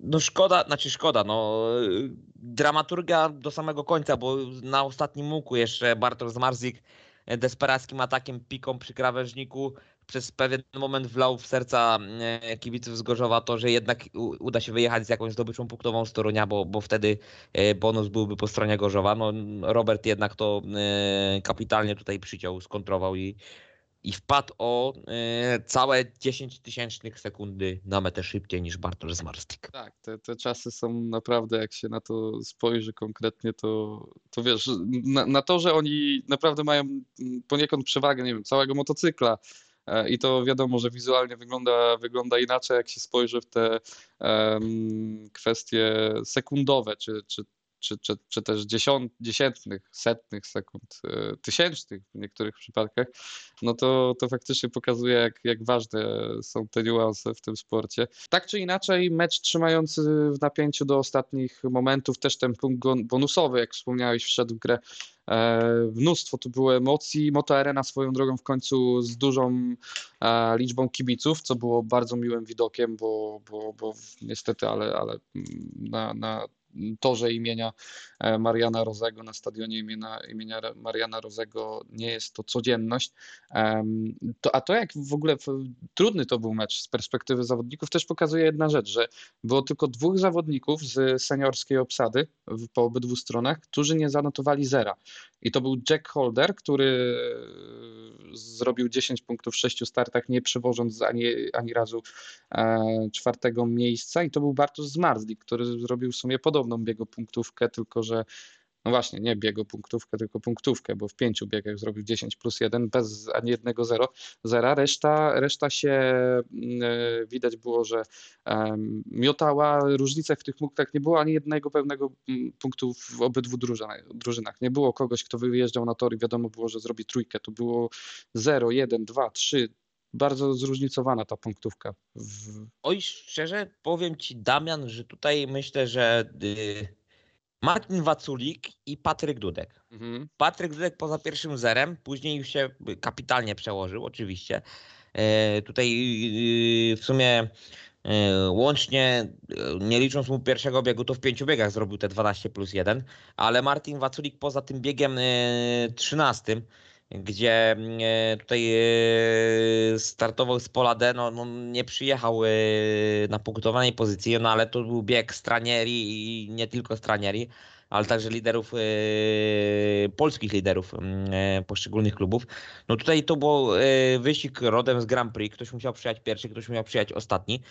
Padło na Martina, aczkolwiek nie zgodzę się troszkę z tobą, że tutaj nie było takich zawodników, bo i według mnie Patryk Ludek i Martin Waculik to byli tacy zawodnicy, którzy tutaj w sumie e, albo szybko wyciągali wnioski, albo po prostu dobrze od początku jechali. Bo, bo tak jak mówię, tutaj e, Patryk Dudek strasznie szybko wyciągnął wnioski po pierwszym biegu, gdzie, gdzie, gdzie tutaj w biegu numer 3 Thompson z Marslik przewieźli właśnie na 5-1 Duzersa.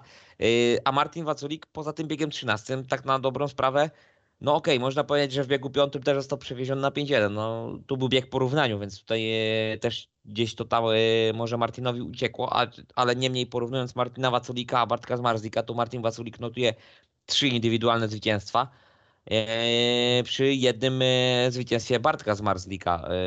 Więc tutaj taka delikatna niezgoda z, z twoim zdaniem, że, że nie było zawodników, którzy jakoś tak by pewnie... Wziąłeś sobie do serca, widzę. Tę tą kwestię e, zgody i niezgody. Tak, tak, tak, tak, tak. No to widzisz, ja moim zdaniem i tak faktycznie zgodzę się co do Patryka Dudka, że, że po tym pierwszym biegu mm, e, później już widać było tą prędkość i mógł stanowić jakieś pewne ogniwo, pewne, pewną pozycję swojego zespołu. Przy Martinie Waculiku aż tak pewny, wiesz, to były przyplatane trochę te biegi, bo 3-1, 3-0, 3, no to i tak dla mnie pewności w tym zbyt dużej nie było, e, więc... więc... Znaczy tak, inaczej, to i tak był najpewniejszy zawodnik w biegach e, nominowany nominowanych i nie tylko myślę ze strony gorzowskiej stali, ale i w całym meczu, bo, bo to jak e, strzelił klamką skądinąd z najgorszego pola trzeciego. Ono nie było takie najgorsze, bo, bo tam to, Tomek Golob, Tomasz Golob e, dużo na ten temat mówił, a na koniec została pokazana statystyka punktów zdobywanych z tych pól i tam z tego... Punktów, ale starty, starty, starty. No. Bo tutaj Martin strzelił klamką ze startu, zresztą podobnie troszkę jak Patryk Grudek w tym biegu 15, mhm. gdzie w sumie być może to polewanie przed biegami nominowanymi jakoś diametralnie odwróciło te różnice, no bo, bo chciałbym przypomnieć, że tutaj praktycznie kto stawał na trzecim polu, to musiał gonić po trasie. No, bo starty też, też fajna, fajna uwaga, to prawda, e, że, że być może, bo te, te punkty z pól nie zawsze pokazują to, jak z tych pól się startuje, to, to jest trafna uwaga. Tak, tak, tak. E, a swoją drogą też, też moim zdaniem mm, te statystyki wygranych startów z kolei mogą być nie do końca um, dobre, bo są na niektórych torach um, takie, takie gatey, takie bramki, um, że tak to ujmę, z których startuje się, ok, nie wygrywasz tego startu, ale wiesz, że masz pierwszy dojazd do nasypania, na przykład z czwartego pola, wiesz, że masz pierwszy, jako pierwszy jesteś już na nasypanym i mimo wszystko, że nie wygrywasz tego dojazdu do 30 metru, metra, to, to, to, to i tak ono gdzieś tam później predysponuje mm, do pewnej przewagi. Więc, więc to, to też jest ciekawa statystyka, jak traktować to wszystko. No, no tak, no ale właśnie ten fakt, że tak bardzo dużo różnic było w tych punktach, od 0 do 3, ten cały, całe spektrum, można powiedzieć, tych punktów zdobywanych, to fajnie pokazywało charakter tego spotkania, po prostu moim zdaniem, że, że to był mecz walki, to był mecz taki bokserski, uderzeń, i, I, to się po prostu przyjęło. których nawet knockdowny były, nie? No tak. Nawet było liczenie. Tak. I po jednej i po drugiej stronie. Myślę, że po 15 biegu już po prostu nie było kogo liczyć. E, tak trochę e, z perspektywy to kibica. Też. E, już, już można powiedzieć subiektywnego, bo, bo ten, ten fakt odebrania punktu bonusowego dostali go w momencie, w którym prowadziła przez zdecydowaną większość spotkania, to był taki, no taki policzek trochę bym powiedział w stronę gorzowskich e, kibiców. Y, a czy nie masz wrażenia, Damianie, że w tym meczu objawił się nam kandydat do wyścigu sezonu? A mianowicie chodzi o wyścig numer 4 i piękną obronę e, Częstochowy dosłownie, e, a może już bardziej Moto Areny i Torunia i swojego dobrego imienia e, przez Patryka Hansena nad Robertem Lambertem, bo, bo, bo, bo to, co pokazał Patryk Hansen w tym wyścigu, gdzie przegrał start, w pewnym momencie było 5-1 dla Torunian, później kapitalna pika, znaczy pika, to nie była do końca pika, to był mocny wjazd pod Krzysztofa Lewandowskiego, a jednak yy, bliżej krawężnika yy, był jeszcze Robert Lambert. No i później kapitalna jazda na dystansie. I, według mnie to myślę, że tutaj do biegu meczu na pewno ten bieg czwarty, ale nie wiem, czy nie może, czy nie znajdzie na gali Ekstraligi pewnie, bo, bo takowa pewnie będzie w tym sezonie, czy nie znajdzie to w, ten bieg tutaj nominacji w top 3. Mm, czy nominację znajdzie, to nie wiem. Bieg meczu tu, tu się zgodzę. Bardziej tak krótkowzrocznie patrząc, bo, bo myślę, że, że były też w tym sezonie biegi które, które mogłyby go mm, to przebić, ale no, ze strony Patryka Hansena, który przecież jak, jak bardzo mocno narzekał w tamtym e, meczu na, na to, że, że robi już wszystko, a nie może czegoś znaleźć. Fakt faktem to był taki jednorazowy wystrzał, można powiedzieć, bo później już były 0 i 1. To znaczy wiesz, y, Patryk i tak dalej był wolny. Tak. I tak dalej był wolny, nawet mimo, że wygrał ten wyścig, to, to według mnie i ciebie pewnie dalej te no, nie ma szybkości w motocyklach tak, po prostu. Tak, tak, widać, że, że ta technika może gdzieś jest, nawet nie może, po prostu jest i ta wola walki jest potężna, kosmiczna, ale, ale cóż z tego, jak faktycznie no, tak się mówi teraz, że, że większą część już inni wchodzą w procenty, 70 do 30, 20 do 90. Krzysztof Kasprzak zawsze powie, że teraz to już jest 99,9% to jest sprzęt, e, więc, więc tu na przykładzie Patryka Hansena to widać, że, że, że sprzęt mimo wszystko jest kluczowy w tym sporcie. No, no ale super mecz, w ogóle świetny, świetny. Naprawdę to był mecz, który do końca trzymał w napięciu i to, to było świetne. No dobra, to teraz tak jeszcze szybko, bo, bo przy meczach piątkowych może gdzieś tam to umknęło. Chociaż nie, przy meczu, przy meczu grudziąckim tutaj żeśmy razem stwierdzili, e, meczu Grudziąca z Lublinem, że man of the matches y, Dominik Kubera, a według ciebie zawodnikiem, riderem meczu Toruń Gorzów kto został? Bo, bo, bo, właśnie, bo według kibiców był Robert Lambert, ale ja również tutaj y, głosik w stronę Duzersa bym y, postawił. I co, myślę, że chyba, chyba na ten moment najlepszy mecz w tym sezonie na Moto Arenie to bez dwóch zdań. Tak, na Moto Czy można jakieś wnioski wyciągnąć? Czy można jakieś wnioski wyciągnąć po tym, po tym meczu? Mm. E, czy Gorzów faktycznie jest taki mocny, czy, czy, czy Toruń, czy Tor... inaczej, czy Gorzów jest mocny i czy Toruń doszustował do tej, e, do tych najpoważniejszych w sumie e, rywali, znaczy najpoważniejszych kandydatów do, do, do, do medali w tym sezonie? Co, mm, ja w ogóle na początku sezonu bardzo duże pytania miałem w głowie, znaki zapytania, może nawet bardziej. E, co z tym Toruniem? Bo tam paka jest kolosalna i, i nazwiska są niesamowite. E, może trochę juniorów brak, chociaż Krzysztof Lewandowski coraz częściej pokazuje, a Denis Zieliński też, jakby mm, widać, widać też e, E, to, że, że potrafią chłopaki wystrzelić.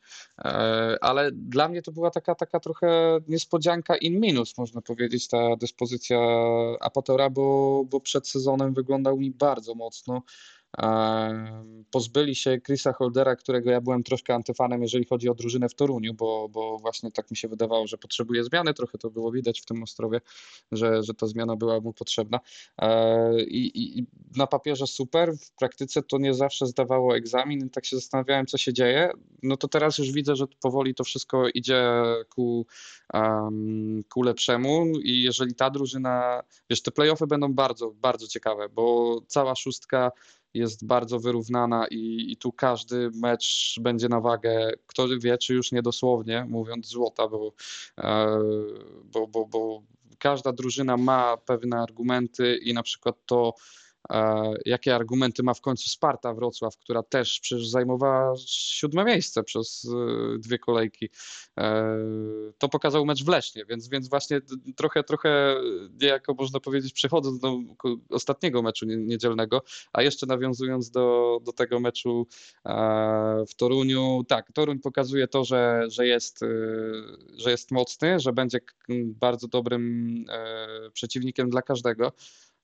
I Astal z kolei pokazała, że, że no mm, jakby nie, powiem Ci inaczej, Stal też pokazała w pewnym sensie moc, bo Anders Thompson wrócił, tutaj znowu się objawia brak zawodnika, w, punktów zawodnika U24, więc mamy pole bardzo podobną sytuację do tego, co, co było w tamtym sezonie. A jeszcze tak na szybko, Damian, czy Ty nie masz wrażenia, że Szymon Woźniak w ostatnich dwóch meczach to jest Szymon Woźniak z zeszłych lat, a nie Szymon prawda. Woźniak z początku? Ty tego Tylko to się zbiega trochę w czasie w tym samym momencie, w którym Anders Thompson dochodzi do optymalnej formy, więc y, to jest trochę niezauważalne w pewnych momentach, przez to, że to się niejako zeruje, ale faktycznie, mhm. faktycznie bym powiedział, że, że Szymon Woźniak na pewno no, jest na równi pochyłej, ale, ale niestety w tą stronę dolną. To znaczy y, tutaj jeżeli chodzi y, albo w sumie wiesz co? Dobra, omówmy może spotkanie, które odbyło się w e, Lesznie, w e, mieście Byczym, w Wielkopolsce, jako, jako ten e, deser tej kolejki. A później, a później przejdziemy być może jeszcze szybko do typowania, jakie pary będą w playoffach, bo i czemu nie. No myślę, ja bym to jeszcze zostawił, bo w tym, w tym odcinku mamy bardzo już okay. czas jakby. Okej, okay, dobra, dobra, ale to dobra, to tak szybko pędząc jeszcze do, do E, meczów, e, do meczu e, wieńczącego tą 12 kolejkę Speedway Ekstraligi, który odbył się w Lesznie na torze imienia Alfreda Smoczyka przy ulicy Strzeleckiej. Fogołnia Leszno podejmowała w tym meczu Betel Spartę Wrocław. No i chyba i ty, i ja, i większość chyba nie spodziewała się takiego wyniku. No nie, nie, nie. Mimo wszystko nie. Ja obstawiałem minimalną, bo minimalną. Obstawiałem mecz na styku, więc to była jedyna, jedyna rzecz, która mi się udała. Rzeczywiście, co ja też obstawiałem mecz, ja obstawiałem mecz 40, jak dobrze pamiętam, 8-42 dla Fogołni tak, Ja też stawiałem mimo wszystko na gospodarzy, wiesz, wygrali we Wrocławiu, czemu mieliby nie wygrać e, u siebie. No właśnie. E, a się okazuje, że, że jednak, chociaż to tamten sezon też pokazał, że, że obydwie drużyny potrafią jeździć. Tamten nie, dwa lata temu. E, sezon pokazał, że, że obydwie drużyny potrafią jeździć i u siebie, i, i w tym drugim mieście, więc y, no tutaj trochę, trochę przeciwieństwo bym powiedział tego meczu e, toruńskiego, bo na start mieliśmy same wyniki 3-3 i tych wyników 3-3 w całym meczu było, e, o ile mnie pamięć nie myli, bo naprawdę nie patrzę teraz, ale z biegu bym obstawiał, że chyba z 8 to znaczy na pewno, na pewno więcej jak 4, bo cała pierwsza seria była tak. wynikami 3-3. Ja obstawiam w ciemno 8 i już sprawdzam, żeby nie... nie, chcę, nie chcę być gołosłowny, powiem, że 7. Dobra, dobra, dobra, sprawdzę. dobra. O, e, dobra, to sprawdzamy. Czyli mamy zakład o, tak, o, o napój e, o kolorze złocistym. O małe chmielowe, tak, o tak. małe chmielowe. E, tak, tych biegów na 3-3 już naliczyłem 5, 6, 7, 8. Oho, i chyba nikt nie wygra bo było ich dziewięć, mój drogi, więc... No patrz, to nikt nie tak, wygrał. Tak, tak, więc było ich dziewięć, niestety e, nie trafiliśmy. Tak, i to, to, to, to też pokazuje taki e, inny przebieg, inny charakter. E, to znaczy tak, Damian, e, dziewięć wyścigów na remis, trzy do trzech, ale patrz, Leszno znaczy inaczej, na 9 z 15 wyścigów, czyli de facto zostają ci tylko 6 biegów do rozegrania. 9 biegów kończy się wynikiem remisowym.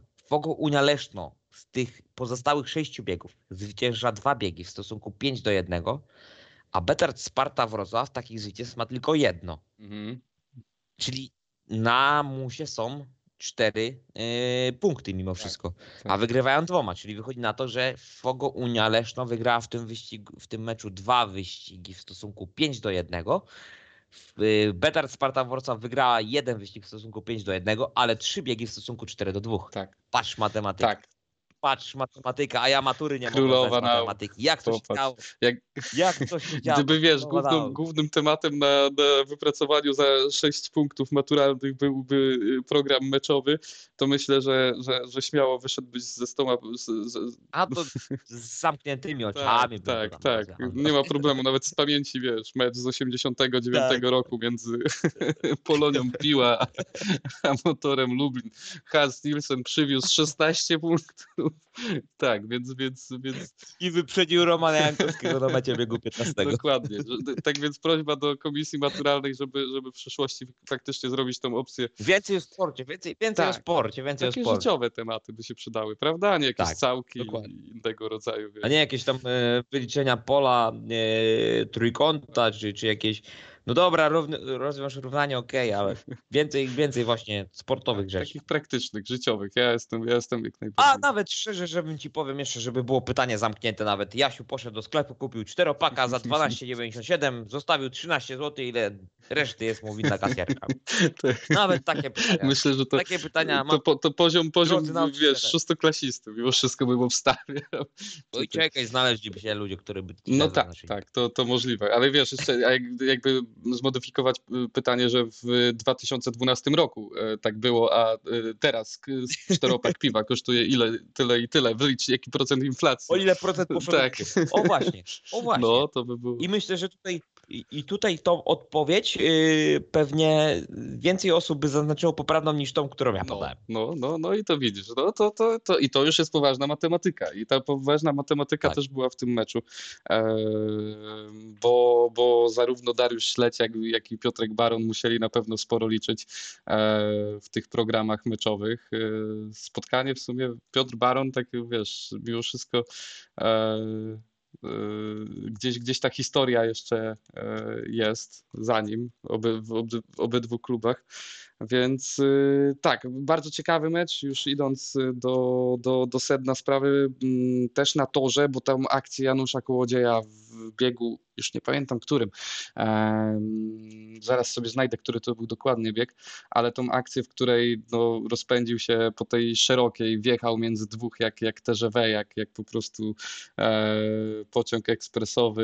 Niesamowita sprawa. Wiesz, Janusz Kołodziej, który jest normalnie takim uśmiechniętym, spokojnym facetem, nagle wsiada na motocykl i robi takie cuda, to, e, to coś niesamowitego. No ale też Dan Buley, który na torze też sprawiał cuda i, i to widać było w wyniku, bo, e, bo wiesz, no, ktoś, na kogo nie do końca zawsze liczyłeś, robi ci 11 punktów, w, te, w tym trzy trójki, no to jest duża wartość dodana. O, oczywiście, jak najbardziej tutaj. E, w ogóle myślę, że tutaj Dan Bewley mm, potrafił się spasować z tym torem mimo wszystko, bo w pierwszym biegu 0, później 3-1, 3-3-1, więc Yy, znaczy najważniejsze było to, że te jedynki nie były włożone na yy, swoich zawodnikach, na zawodnikach z tego samego yy, klubu, chociaż być może tym, no dobra, no w biegu 14 z Glebem Czugunowym na 5-1 razem przegrali, ale mimo wszystko Dambiuli, gdzie tutaj też Tomasz Dryła, szanowany komentator żużlowy mówił na wizji, że Dambiuli w ciągu ostatnich trzech meczy na to, że w Lesznie zdobył raptem 5 punktów. Mhm a tutaj Damboli w jednym meczu wsadzi 11 punktów i no to jest zawodnik, y, który zdobył tyle samo punktów co Maciej Janowski, który skądinąd jest oczywiście liderem. Dambiuli, wiadomo jak to wszystko przed tym sezonem się układało. Dambiuli był jako bardziej taka druga linia. Ale mimo wszystko, no tak jak tutaj powiedziałeś Damianie, Dambiuli, no 11 punktów na wyjeździe spod też mimo wszystko ciężkiego numeru, bo numeru 8. Wiadomo, że w tym, w tym sezonie i przy tych obecnych e, przepisach związanych z Rosjanami, to tam Dambioli wie, w którym biegu pojedzie, ale mimo wszystko według mnie to jest dosyć ciężki numer. 11 punktów na wyjeździe tym bardziej po przegranym pierwszym biegu, to, to, to naprawdę duży szans. Tak, tak, to jest duży komfort dla trenera w ogóle, jeżeli ktoś jedzie spod tej ósemki, bo, bo można go wrzucić wszędzie. E, w pewnym sensie, no tak, i, i wiesz, przed sezonem ja bym obstawiał, że Gleb Czugunow będzie bardziej tą osobą, która będzie predysponowała do, do pierwszej linii, będzie być może chłopak y, trzymał wynik całej drużyny, gdzieś tam będzie notował dwupunktowe wyniki. Tu się okazuje, że Daniel Biuli z pomocą dużą Taja Findena, z tego co słyszałem właśnie, że, że tam i, i, cały sprzęt i bardzo dużo rzeczy, bardzo dużo pomocy ze strony Taja jest. Słuchaj, w tym meczu w Lesznie dwoma busami Taja Findena. Tak zawodnicy podjechali pod stadion w Lesznie, bo w jednym biegu, w jednym e, busie obklejonym e, tajem Findenem przyjechał właśnie Dan tak, tak, tak. I w ogóle Dan wydaje mi się, że ma dużo sprzętu od Taja dosłownie, bo na, na motocyklu Szczerze mówiąc, gdyby nie to, że nie ma tej literki M zielonej e, na, na, na sobie, chociaż już ma, właśnie to, mhm. przecież. Ma już też Monstera. Dokładnie, więc, tak, tak, więc tak. już w ogóle nie ma e, różnicy i faktycznie ja widzę tą, tą pod, te podobieństwo, bo czasami faktycznie sylwetka jest trochę inna, więc po dwóch, trzech sekundach już wiem, kto tam jest, jest ale na samym starcie zazwyczaj, gdy nie wiem, nie, nie widzę obsady biegu, to, e, to, to muszę się zastanowić. Mm, no ale no cóż, trzeba oddać jak jakby królowi co królewskie, moim zdaniem, znaczy może zapytam się ciebie inaczej, inaczej dla czystej formalności. Zawodnikiem meczu był? Według kibiców w aplikacji Ekstraligi był to Maciej Janowski, no, ale według y, mnie i ciebie i podejrzewam 99% ludzi y, y, słuchających nasz zawodnikiem meczu powinien tylko i wyłącznie zostać Taju Finden i według mnie Taju Finden powinien zostać zawodnikiem tej kolejki. Tak, ja też o tym myślałem wcześniej. Więc... A szczerze, a szczerze, a szczerze powiem Ci Damian, że Taju Finden zdobył tylko 13% osób y, w głosowaniu w aplikacji, a Maciej Janowski 36%. Niesamowite. Prawie. Niesamowite, naprawdę. To jest, tak, to jest przeskok kolosalny. Tak, tak. E, gdzie no Taju Finden, umówmy się, Taju Finden pokazał w tym meczu, kunszt i, i, i wirtuozję jazdy trzykrotnego mistrza świata. Tak, tak, tak. E, tak, i to było widać po prostu to, jak pewnie wchodził w te łuki, bo to też jest różnica, bo, bo taj w tym sezonie niestety czasami, czasami mm, się, się gubił i to było widać w ogóle w sposobie wchodzenia w te zakręty. Tutaj to, to wszystko było bardzo zdecydowane, bardzo szybkie, dynamiczne, takie, takie pewne siebie i no, jeżeli Taj utrzyma tą formę, wiadomo, że jedna jaskółka wiosny nie czyni, inne tego typu slogany, ale no, jeśli Taj to utrzyma, no to drużyna z e, Wrocławia znowu będzie mocna, znowu będzie miała coś do powiedzenia, bo e, Wyobraź sobie, że do tego jeszcze do, do człapie doszlusuje Gleb Czugunow, który będzie robił średnio po 8-9 punktów e, i, i mamy, mamy naprawdę mocną pakę. Więc, więc to też. No właśnie, ale teraz y, prawdopodobnie y, chciałbym zakomunikować Tobie też, że Betard Sparta Wrocław zmierzy się z motorem Lublin. E, w playoff. No i teraz pytanie. Mhm. Tak, w pierwszej mhm. rundzie playoff. Mhm. Wiadomo, że tutaj y, trzech zwycięzców i ten tak zwany lucky loser z rodem, w sumie nazwa ze skoków narciarskich z turnieju czterech skoczni, ale ten lucky loser będzie dalej szedł w playoffach. No i teraz pytanie, czy, czy ta Sparta Wrocław jest w stanie przeciwstawić się motorowi Lublin? Mm, ja trochę odwrócę kota ogonem i powiem, bardzo współczuję każdej drużynie, która trafi na Motor Lublin w pierwszej y, rundzie playoffów po prostu, bo jakkolwiek Sparta... A prawdopodobnie będzie to jednak mimo wszystko Sparta Wrocław, bo y, Motor Lublin, bo y, Apator Torun, który jest e, w sumie dwa punkty nad Spartą Wrocław w tym sezonie. Po 12 kolejkach ma jeszcze wyjazd do Ostrowa Mhm. Czyli skąd inąd w sumie można sobie przypisać, jakby nie było trzy okay. Punkty. I ma mecz u siebie z Wrocławiem. O, i to będzie, to będzie kluczowy mecz dla układu playoffów. No, Z kim jedzie Sparta? Być... Jedzie z, z, z, z Grudziądzem. Z Więc myślę, że ta ostatnia kolejka będzie kluczowa dla... Ależ to będzie ciekawa kolejka, bo... bo... Być może, bo i jedna i druga drużyna stwierdzam, a jeszcze słuchaj, jeszcze yy, w momencie, yy, słuchaj, bo teraz yy, generalnie już odchodząc, dobra, odchodzimy już od meczu yy, w, we, w Lesznie. Motor lubi. Y, Jezu, co z tym motorem dzisiaj mamy? Y, Better Sparta Wrocław pokonał na wyjeździe mm, Fogą Leszno w stosunku 46 Jeszcze, Powiedzmy do 44. o punktówce Leszna, tak na koniec, żeby, żeby, żeby, e, okay, żeby dobra, gdzieś dobra, tam to tak- wypoziomować. Tak, to tak już. Okej, okay, dobra, to tak jeżeli chodzi o po, yy, punktówkę z Leszna, no to tutaj no przede wszystkim yy, no Jamon Leeds. Janusz już, już, już to, to nazwisko padło, więc y, wspominałeś o tym, że, że robi mega robotę. E... Tak, ja tutaj powiedziałem, że jeżeli chodzi o właśnie o, o to, kto zrobił największą robotę, to Jamon e, Leeds według mnie tutaj, ale y, myślę, że delikatny, ale taki naprawdę delikatny in minus tak. w, przy chyba Janku tak, Kołodzieju. Co, tak, co muszę przyznać Ci rację, bo tu jedna trójka w ostatnim biegu, więc, więc to, to widać było, że szuka tych ustawień i że to nie jest to optimum. E, bo nawet w tym biegu, w którym przejechał jak TGV, wspominałem o tym, gdzie się napędził po szerokiej, wjechał między dwóch zawodników i tak nie dowiesz tej trójki. A, więc więc, tak, tak, więc tak, tam tak. był jakiś kłopot, gdzie Janusz Kołodziej Kaman ze startu jakby różnie bywa, ale na dystansie no to to jest, to jest absolutny e, tym bardziej na torze w Lesznie. Bardziej na torze w Lesznie, wiesz, to jest król długich prostych, jak to się o nim mówi i, i to faktycznie jak on potrafi sobie stworzyć te długie proste, to jest, to jest rzecz niesamowita. Tutaj te proste nie pomagały, bo on próbował, szukał tych kątów odpowiednich, nie, nie pomagało to niestety, więc tu też zgadzam się, że tu widziałbym minus, e, gdzie minusa nie widzę tak naprawdę e, po stronie innych zawodników, bo Piotr Pawlicki 9 plus 2 po powrocie po tej kontuzji w pięciu biegach, kaman, nie mam, nie mam absolutnie e, żadnych zażaleń, nie mam żadnych jakby, mm, nie wiem, negatywnych słów. Powiedz to sloganem młodzieżowym, jak chciałeś powiedzieć, nie mam pytań. Tak, nie mam, nie mam, nie, nie mam pytań. bardzo dobry wynik. Na, fakt, faktem na to, że w porównaniu do liderów wrocławskich tylko Jason Doyle, moim zdaniem, aspirował po, szybkością e, do, do, do liderów Sparty. Bo to, to punktówka zazwyczaj nie pokazuje dokładnie tego, co było na torze i Jason Doyle dla mnie był jedyną osobą, która e, tą prędkość miała odpowiednią, żeby, żeby konkurować z Wrocławianami. A wiesz, według mnie kto był zawodnikiem z Leszna, który mógł konkurować e, z najlepszym zawodnikiem Sparty Wrocław Tajem Quintanem, jeżeli chodzi o prędkość w tym meczu? Nie, David Belego.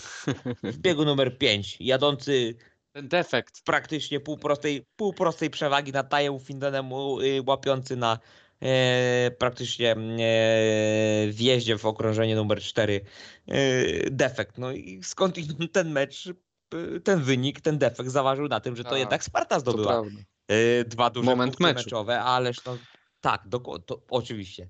Tak, tak, tak. Jeżeli bylibyśmy roz, no, rozbierać na czynniki pierwsze dany mecz, to tak, to jest dla mnie jak najbardziej moment tak, meczu. Tak. Mimo, że, że mm, akcji w tym y, meczu nie brakowało, e, spektakularnych i, i mijanek też nie, nie, nie, nie brakowało, to jednak według mnie momentem meczu jest właśnie e, tutaj prawda. defekt Dawida To prawda, tak, tu, tu się zgadzam. No, ale kolejny mecz, który nas trzymał w emocjach do samego końca i, i ta niedziela była świetna dla kibiców żużlowych. E, no, współczuję tym, którzy obstawili u Bukmachera na jedną lub drugą drużynę, bo, bo tu o... Dobrze, że nie poleżę, dobrze, że nie poszedłem do Bukmachera, bo bym przegrał wszystkie pieniądze, jeżeli chodzi o mecze niedzielne. Widzisz, widzisz? Bo, bo tutaj e, możemy chyba w sumie już powiedzieć na sam koniec, że e, ja obstawiałem 44-46 dla Stali Gorzów, jeżeli chodzi mm, o mecz w Toruniu i obstawiałem 48-42, jeżeli chodzi o mecz e, w Lesznie dla y, gospodarzy tamtego spotkania, czyli Fogo Leszno. Wiem, że tutaj Damian y, różnił się, y, jeżeli chodzi o wynik i o obstawianie meczów, to różnił się znacząco w meczu e, pierwszym niedzielnym, czyli w meczu w Toruniu, tak? Tak, tak. tak. U, mnie, u mnie widniał wynik 42-48. E, niewiele się pomyliłem. Tak już mam, że, że, że mimo wszystko zazwyczaj staram się nawet w drugą stronę nieco bardziej sceptycznie podchodzić do tematu.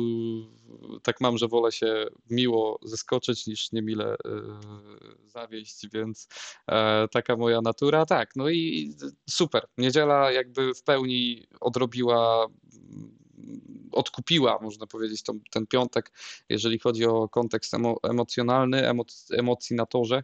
E, no, no i myślę, że, że to już ten czas, bo, bo przegadaliśmy dzisiaj przeokropnie ten odcinek, dawno się nie widzieliśmy znowu, więc, więc trzeba było troszkę e, porozmawiać. Dobra, w piątek, w piątek się zobaczymy. Dzisiaj jest wtorek, w piątek Tak, ale nawet mówię tutaj w kontekście podcastowym, że, że trzeba było pewne tak, rzeczy tak, być tak. może troszkę e, nadrobić. Myślę, że, że po prostu kiedy to będzie um, też, też bardzo systematyczne, to, to będzie to nieco krócej i efektywniej. E, no i cóż. Dobra, Damian, e, tak już na, na szybko. Na koniec. E, wiem, że masz odpalonego Worda w laptopie. Owszem. No to zapraszamy do typowania 13 kolejki PG Ekstraligi. To czekaj, najpierw pierwszym meczem, najpierw muszę sobie ją pierwszym, otworzyć. Pierwszym meczem jest y, mecz y, Ostrowi Ostrów Wielkopolski z y, Fornature Solution Apatorem Toruń. Oczywiście w Ostrowie Wielkopolskim pierwszy mecz zakończy się wynikiem 55-35 dla Krzyżaków, dla Aniołów Toruńskich. Rozumiem. E, no tutaj niestety cudów nie przewiduje, niestety, bo, bo, bo to mimo wszystko nigdy się nie, nie chce oglądać drużyny, która mm, przegrywa mecz za meczem, jest czerwoną latarnią ligi, ale, ale niestety rzeczywistość jest jaka jest. E, ja w tym meczu obstawiam mimo wszystko, dla Chrisa Holdera to będzie ciekawe spotkanie w sumie teraz. E, tak mi przeszło przez myśl. Mimo wszystko obstawiam wynik 42-48 z mojej strony. Aha, czyli pierwszy, według Ciebie pierwszy raz w tym sezonie Ostrów dobije do magicznej granicy czwórki z przodu. Tak. E, dobra, no to ja może nie będę taki e, tutaj e, dla kibiców z Ostrowa i dla drużyny z Ostrowa mm, pobłażliwy może. Ja obstawiam wynik 37-53 dla Torunian. Jeszcze raz proszę powtórz mi, bo ja tu wszystko skrzętnie zapisuję. 37,53 dla Torunia. 37,53. Dobra. Dokładnie tak. Y, drugim meczem piątkowym y, jest mecz Betard Sparty Wrocław z GKM Grudziądz. Y, poniekąd mówi się, że w przypadku właśnie tutaj porażki Grudziądzan w tej kolejce, a zwycięstwa, a zwycięstwa Wrocław, Wrocławian to już tak może troszkę inaczej to wygląda, ale jeżeli w przypadku właśnie porażki, a jeszcze ciekawiej byłoby, gdyby GKM Grudziądz wygrał w tej kolejce, a Betar Sparta Wrocław przegrała w Lesznie, no to byłby mecz o, o e, pierwszą szóstkę. Mhm. Ale jeżeli tutaj już takie wyniki, jakie były, w, to wiadomo, jakie tutaj, e, jak to wygląda w tabeli.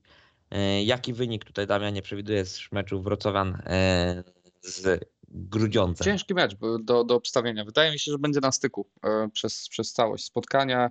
Mimo wszystko tak, mówisz? Tak mi się wydaje, bo, bo ten Grudziądz mimo wszystko gdzieś pokazywał, że, że, że chce. To też nie jest chyba, jak dobrze widzę w tabeli, to nie jest jeszcze sezon stracony dla Grudziądza, więc e, tym bardziej można, można nieco powalczyć. E, ja obstawiam wynik 40 Muszą mnie dwa wyniki w tym momencie. Dobra, nie będzie aż tak jednostronnie. 48-42 po raz drugi, tylko że tym razem dla gospodarzy. Mm, dobra, to ja obstawiam wynik 52-38 dla Wrocławian i według mnie to będzie definitywny gwóźdź do trumny dla GKM grudziąc w playoff. Rozumiem, rozumiem. Czyli jesteś katem w tym momencie, można powiedzieć.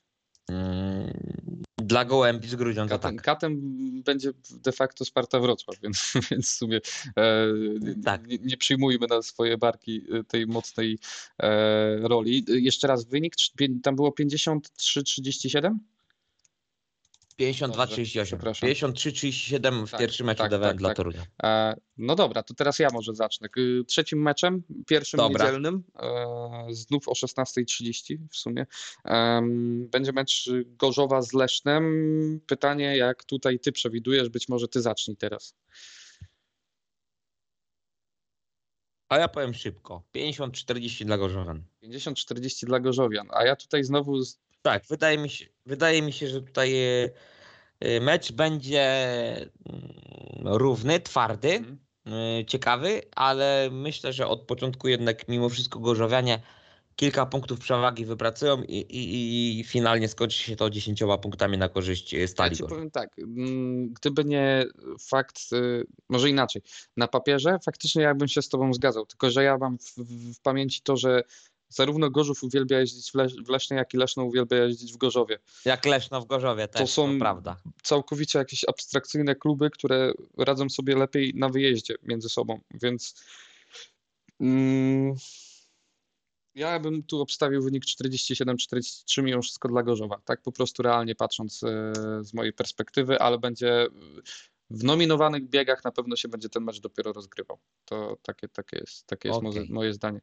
A, Okej. I trzynastą kolejkę, przedostatnią już e, kolejkę PG Ekstraligi zakończy mecz e, Włókniarza Częstochowa z motorem Lublin. No i tu jestem mega ciekaw, co wyczarujesz z tym wynikiem, bo dla mnie hit kolejki zdecydowanie i bardzo wyrównany być może. A wiesz co, ja nie będę, ja nie będę tutaj jakiś. To znaczy inaczej. E, W przypadku Częstochowa pójdę tą samą drogą, co w przypadku Gorzowan i Wrocławian, czyli e, według mnie będzie to zwycięstwo ekipy gospodarzy za trzy punkty, a jednocześnie będzie to pierwsza porażka motoru Lublin w obecnych rozgrywkach PGE Ekstraligi, a obstawiam e, wynik e, 48-42 dla Włókniarzy Częstochowa. E, Z tego względu wydaje mi się, że tutaj mimo, że Włókniarz traci na pozycji Mhm. Bartka Smektały i Jonasa Jepesena, to mocno zyskuje na pozycji juniorów No to- według mnie. W tym momencie, na ten moment, jeżeli chodzi o formę juniorską, to wyżej daje akcję Kuby Miśkowiaka i Mateusza Świdnickiego niż e, Wiktora Lamparta i Mateusza I Cierniaka. Bardzo ciekawą rzecz zauważyłeś, bo ja nawet w, te, w Tajperze już obstawiłem sobie wynik tego spotkania, żeby później nie zapomnieć. E, W Tajperze obstawiłem wynik, e, powiem już teraz, 47-43. Długo się zastanawiałem, się głowiłem nad tym e, wynikiem, bo, bo mi wszystko Kaman, to jest motor Lublin i, i wygrywa wszystko jak leci lub e, w najgorszym przypadku remisuje. E, Chociaż nie, w tym roku był jakiś remis motoru Lublin? Mm, Był we Wrocławiu. Właśnie tak mi się Jeden. kojarzył ten remis jeden. Em, więc więc nie przegrywa, ale tu największą różnicę zrobią juniorzy. I w ogóle kluczową postawą, kluczową kwestią w ostatecznym wyniku będą, będzie postawa juniorów, gdzie z obydwu stron mamy naprawdę solidnych, najlepsze dwie pary juniorskie w Ekstralidze, więc bardzo ciekawe starcie juniorów, które moim zdaniem będzie rzutować na ostatecznego wygranego e, tych obydwu spotkań i trochę idąc właśnie tym twoim tropem tego, że, że wyż... To znaczy, wiesz co, Damian, chciałem ci powiedzieć tutaj już tak na szybko, na sam koniec. E, chciałbym ci powiedzieć, że według naszych typów po kolejce 13 Motor Lublin będzie miał 28 punktów. Włókniarz Częstochowa według mnie 21, według ciebie 20. Gorzów będzie miał 20, ale Fogo Unia Leszno może spać po tej kolejce z miejsca czwartego na miejsce drugie, bo w Właśnie, dwumeczu między Lesznem drugie? a To tak, tak, tak się da. Y, przepraszam, z miejsca czwartego Aha, na no. szóste. Na szóste. Y, powiedziałem drugie, bo, bo tutaj patrzę w małe punkty, y, plus minus. y, I Fogonia Leszno ma dwa punkty małe na plusie. Ale y, w dwumeczu z między Wrocławiem a Lesznem był remis. Ale Wrocław ma więcej punktów do, y, małych. y, Bilans y, punktów małych jest To na nie jest plus. tak, że liczy się najpierw Wrocławian, więc- spotkanie bezpośrednie, a dopiero później Tak, Mhm. tak. Tylko że między klubami z Wrocławia, ależ tam w dwumeczu jest A, remis. tak, masz rację, totalnie masz rację, tak, prawda, rację. Więc tutaj punkty małe będą decydować i, i zaraz może się okazać przed tą kolejką, że przed ostatnią kolejką, że to Fogów też to będzie na szóstym miejscu, a nie jednak Sparta O Wrocław. kurczę, no mówię, to, to ta końcówka będzie mega ciekawa. być, może, być może za szybko tutaj przewidziałem to, że Sparta Wrocław pojedzie z motorem Lublin, a wszystko przez to, że wygrali w Lesznie. Mhm. Bo, bo, bo, bo w sumie ja tego też nie, nie, nie, nie jakoś tak bardzo tutaj ym, zwycięstwa w Sparty w Lesznie e, nie przewidywałem. No dobra, ale już tutaj tak już e, kończąc całkowicie, y, y, Damian, tutaj myślę i twoje typy i moje typy y, zostały uwzględnione. E, No, czy coś byś jeszcze chciał może dopowiedzieć? Nic poza tym, że, że faktycznie znowu niedziela wygląda na e, bardziej emocjonującą niż e, piątek. E, Coś w tym jest, że N-Sport już Kanal Plus Sport 5 e, mm, wybiera te, te mecze jako pierwsze i wybiera te mecze bardziej atrakcyjne. Chociaż typami się tak, jeżeli chodzi o wygranych, typami się nie różnimy, tylko ewentualnie różnice w skali tych, tych wygranych bądź przegranych. E, I to tyle, tak. Z mojej strony też koniec. E, Super było się spotkać po raz kolejny. Myślę, że teraz e, już zakończyliśmy swoje wojaże różnego rodzaju. Możemy się skupić już tylko i wyłącznie na żużlu. E, Więc bardzo, bardzo dziękuję za tą dzisiejszą rozmowę i, e, i cóż, i życzymy chyba wspaniałych emocji w piątek, w niedzielę. E, No i czekamy na te emocje związane z Grand Prix, bo tej soboty troszkę, troszkę pustawe, nie uważasz?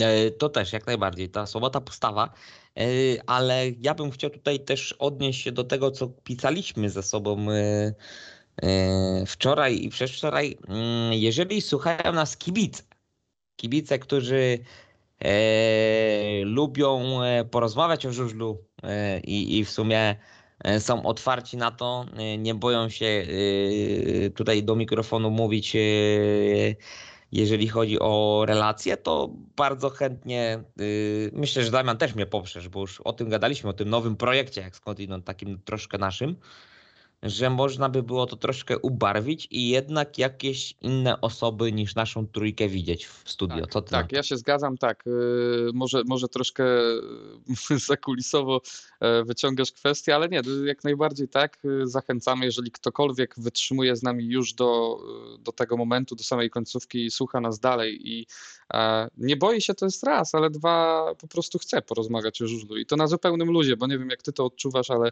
ale dla mnie to jest Tak, oczywiście, to zgadka gdzieś czasami z, z dawką humoru, czasami z dawką niewiedzy i, i w ogóle po prostu bardzo subiektywna, e, subiektywne spojrzenie na ten żużel, więc, więc każdy em, jest mile widziany. Z chęcią byśmy porozmawiali z kibicami z całej Polski.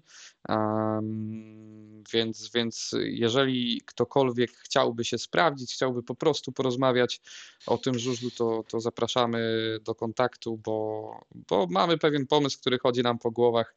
e, Mi już od jakiegoś czasu, e, więc, więc być może udałoby się coś zrobić, więc e, jeżeli chcecie, to, to piszcie śmiało na Facebooku, na fanpage'u, na pewno odczytamy, na pewno się odezwiemy, więc, więc e, śmiało proszę się odzywać. To już tak y, w, na sam koniec.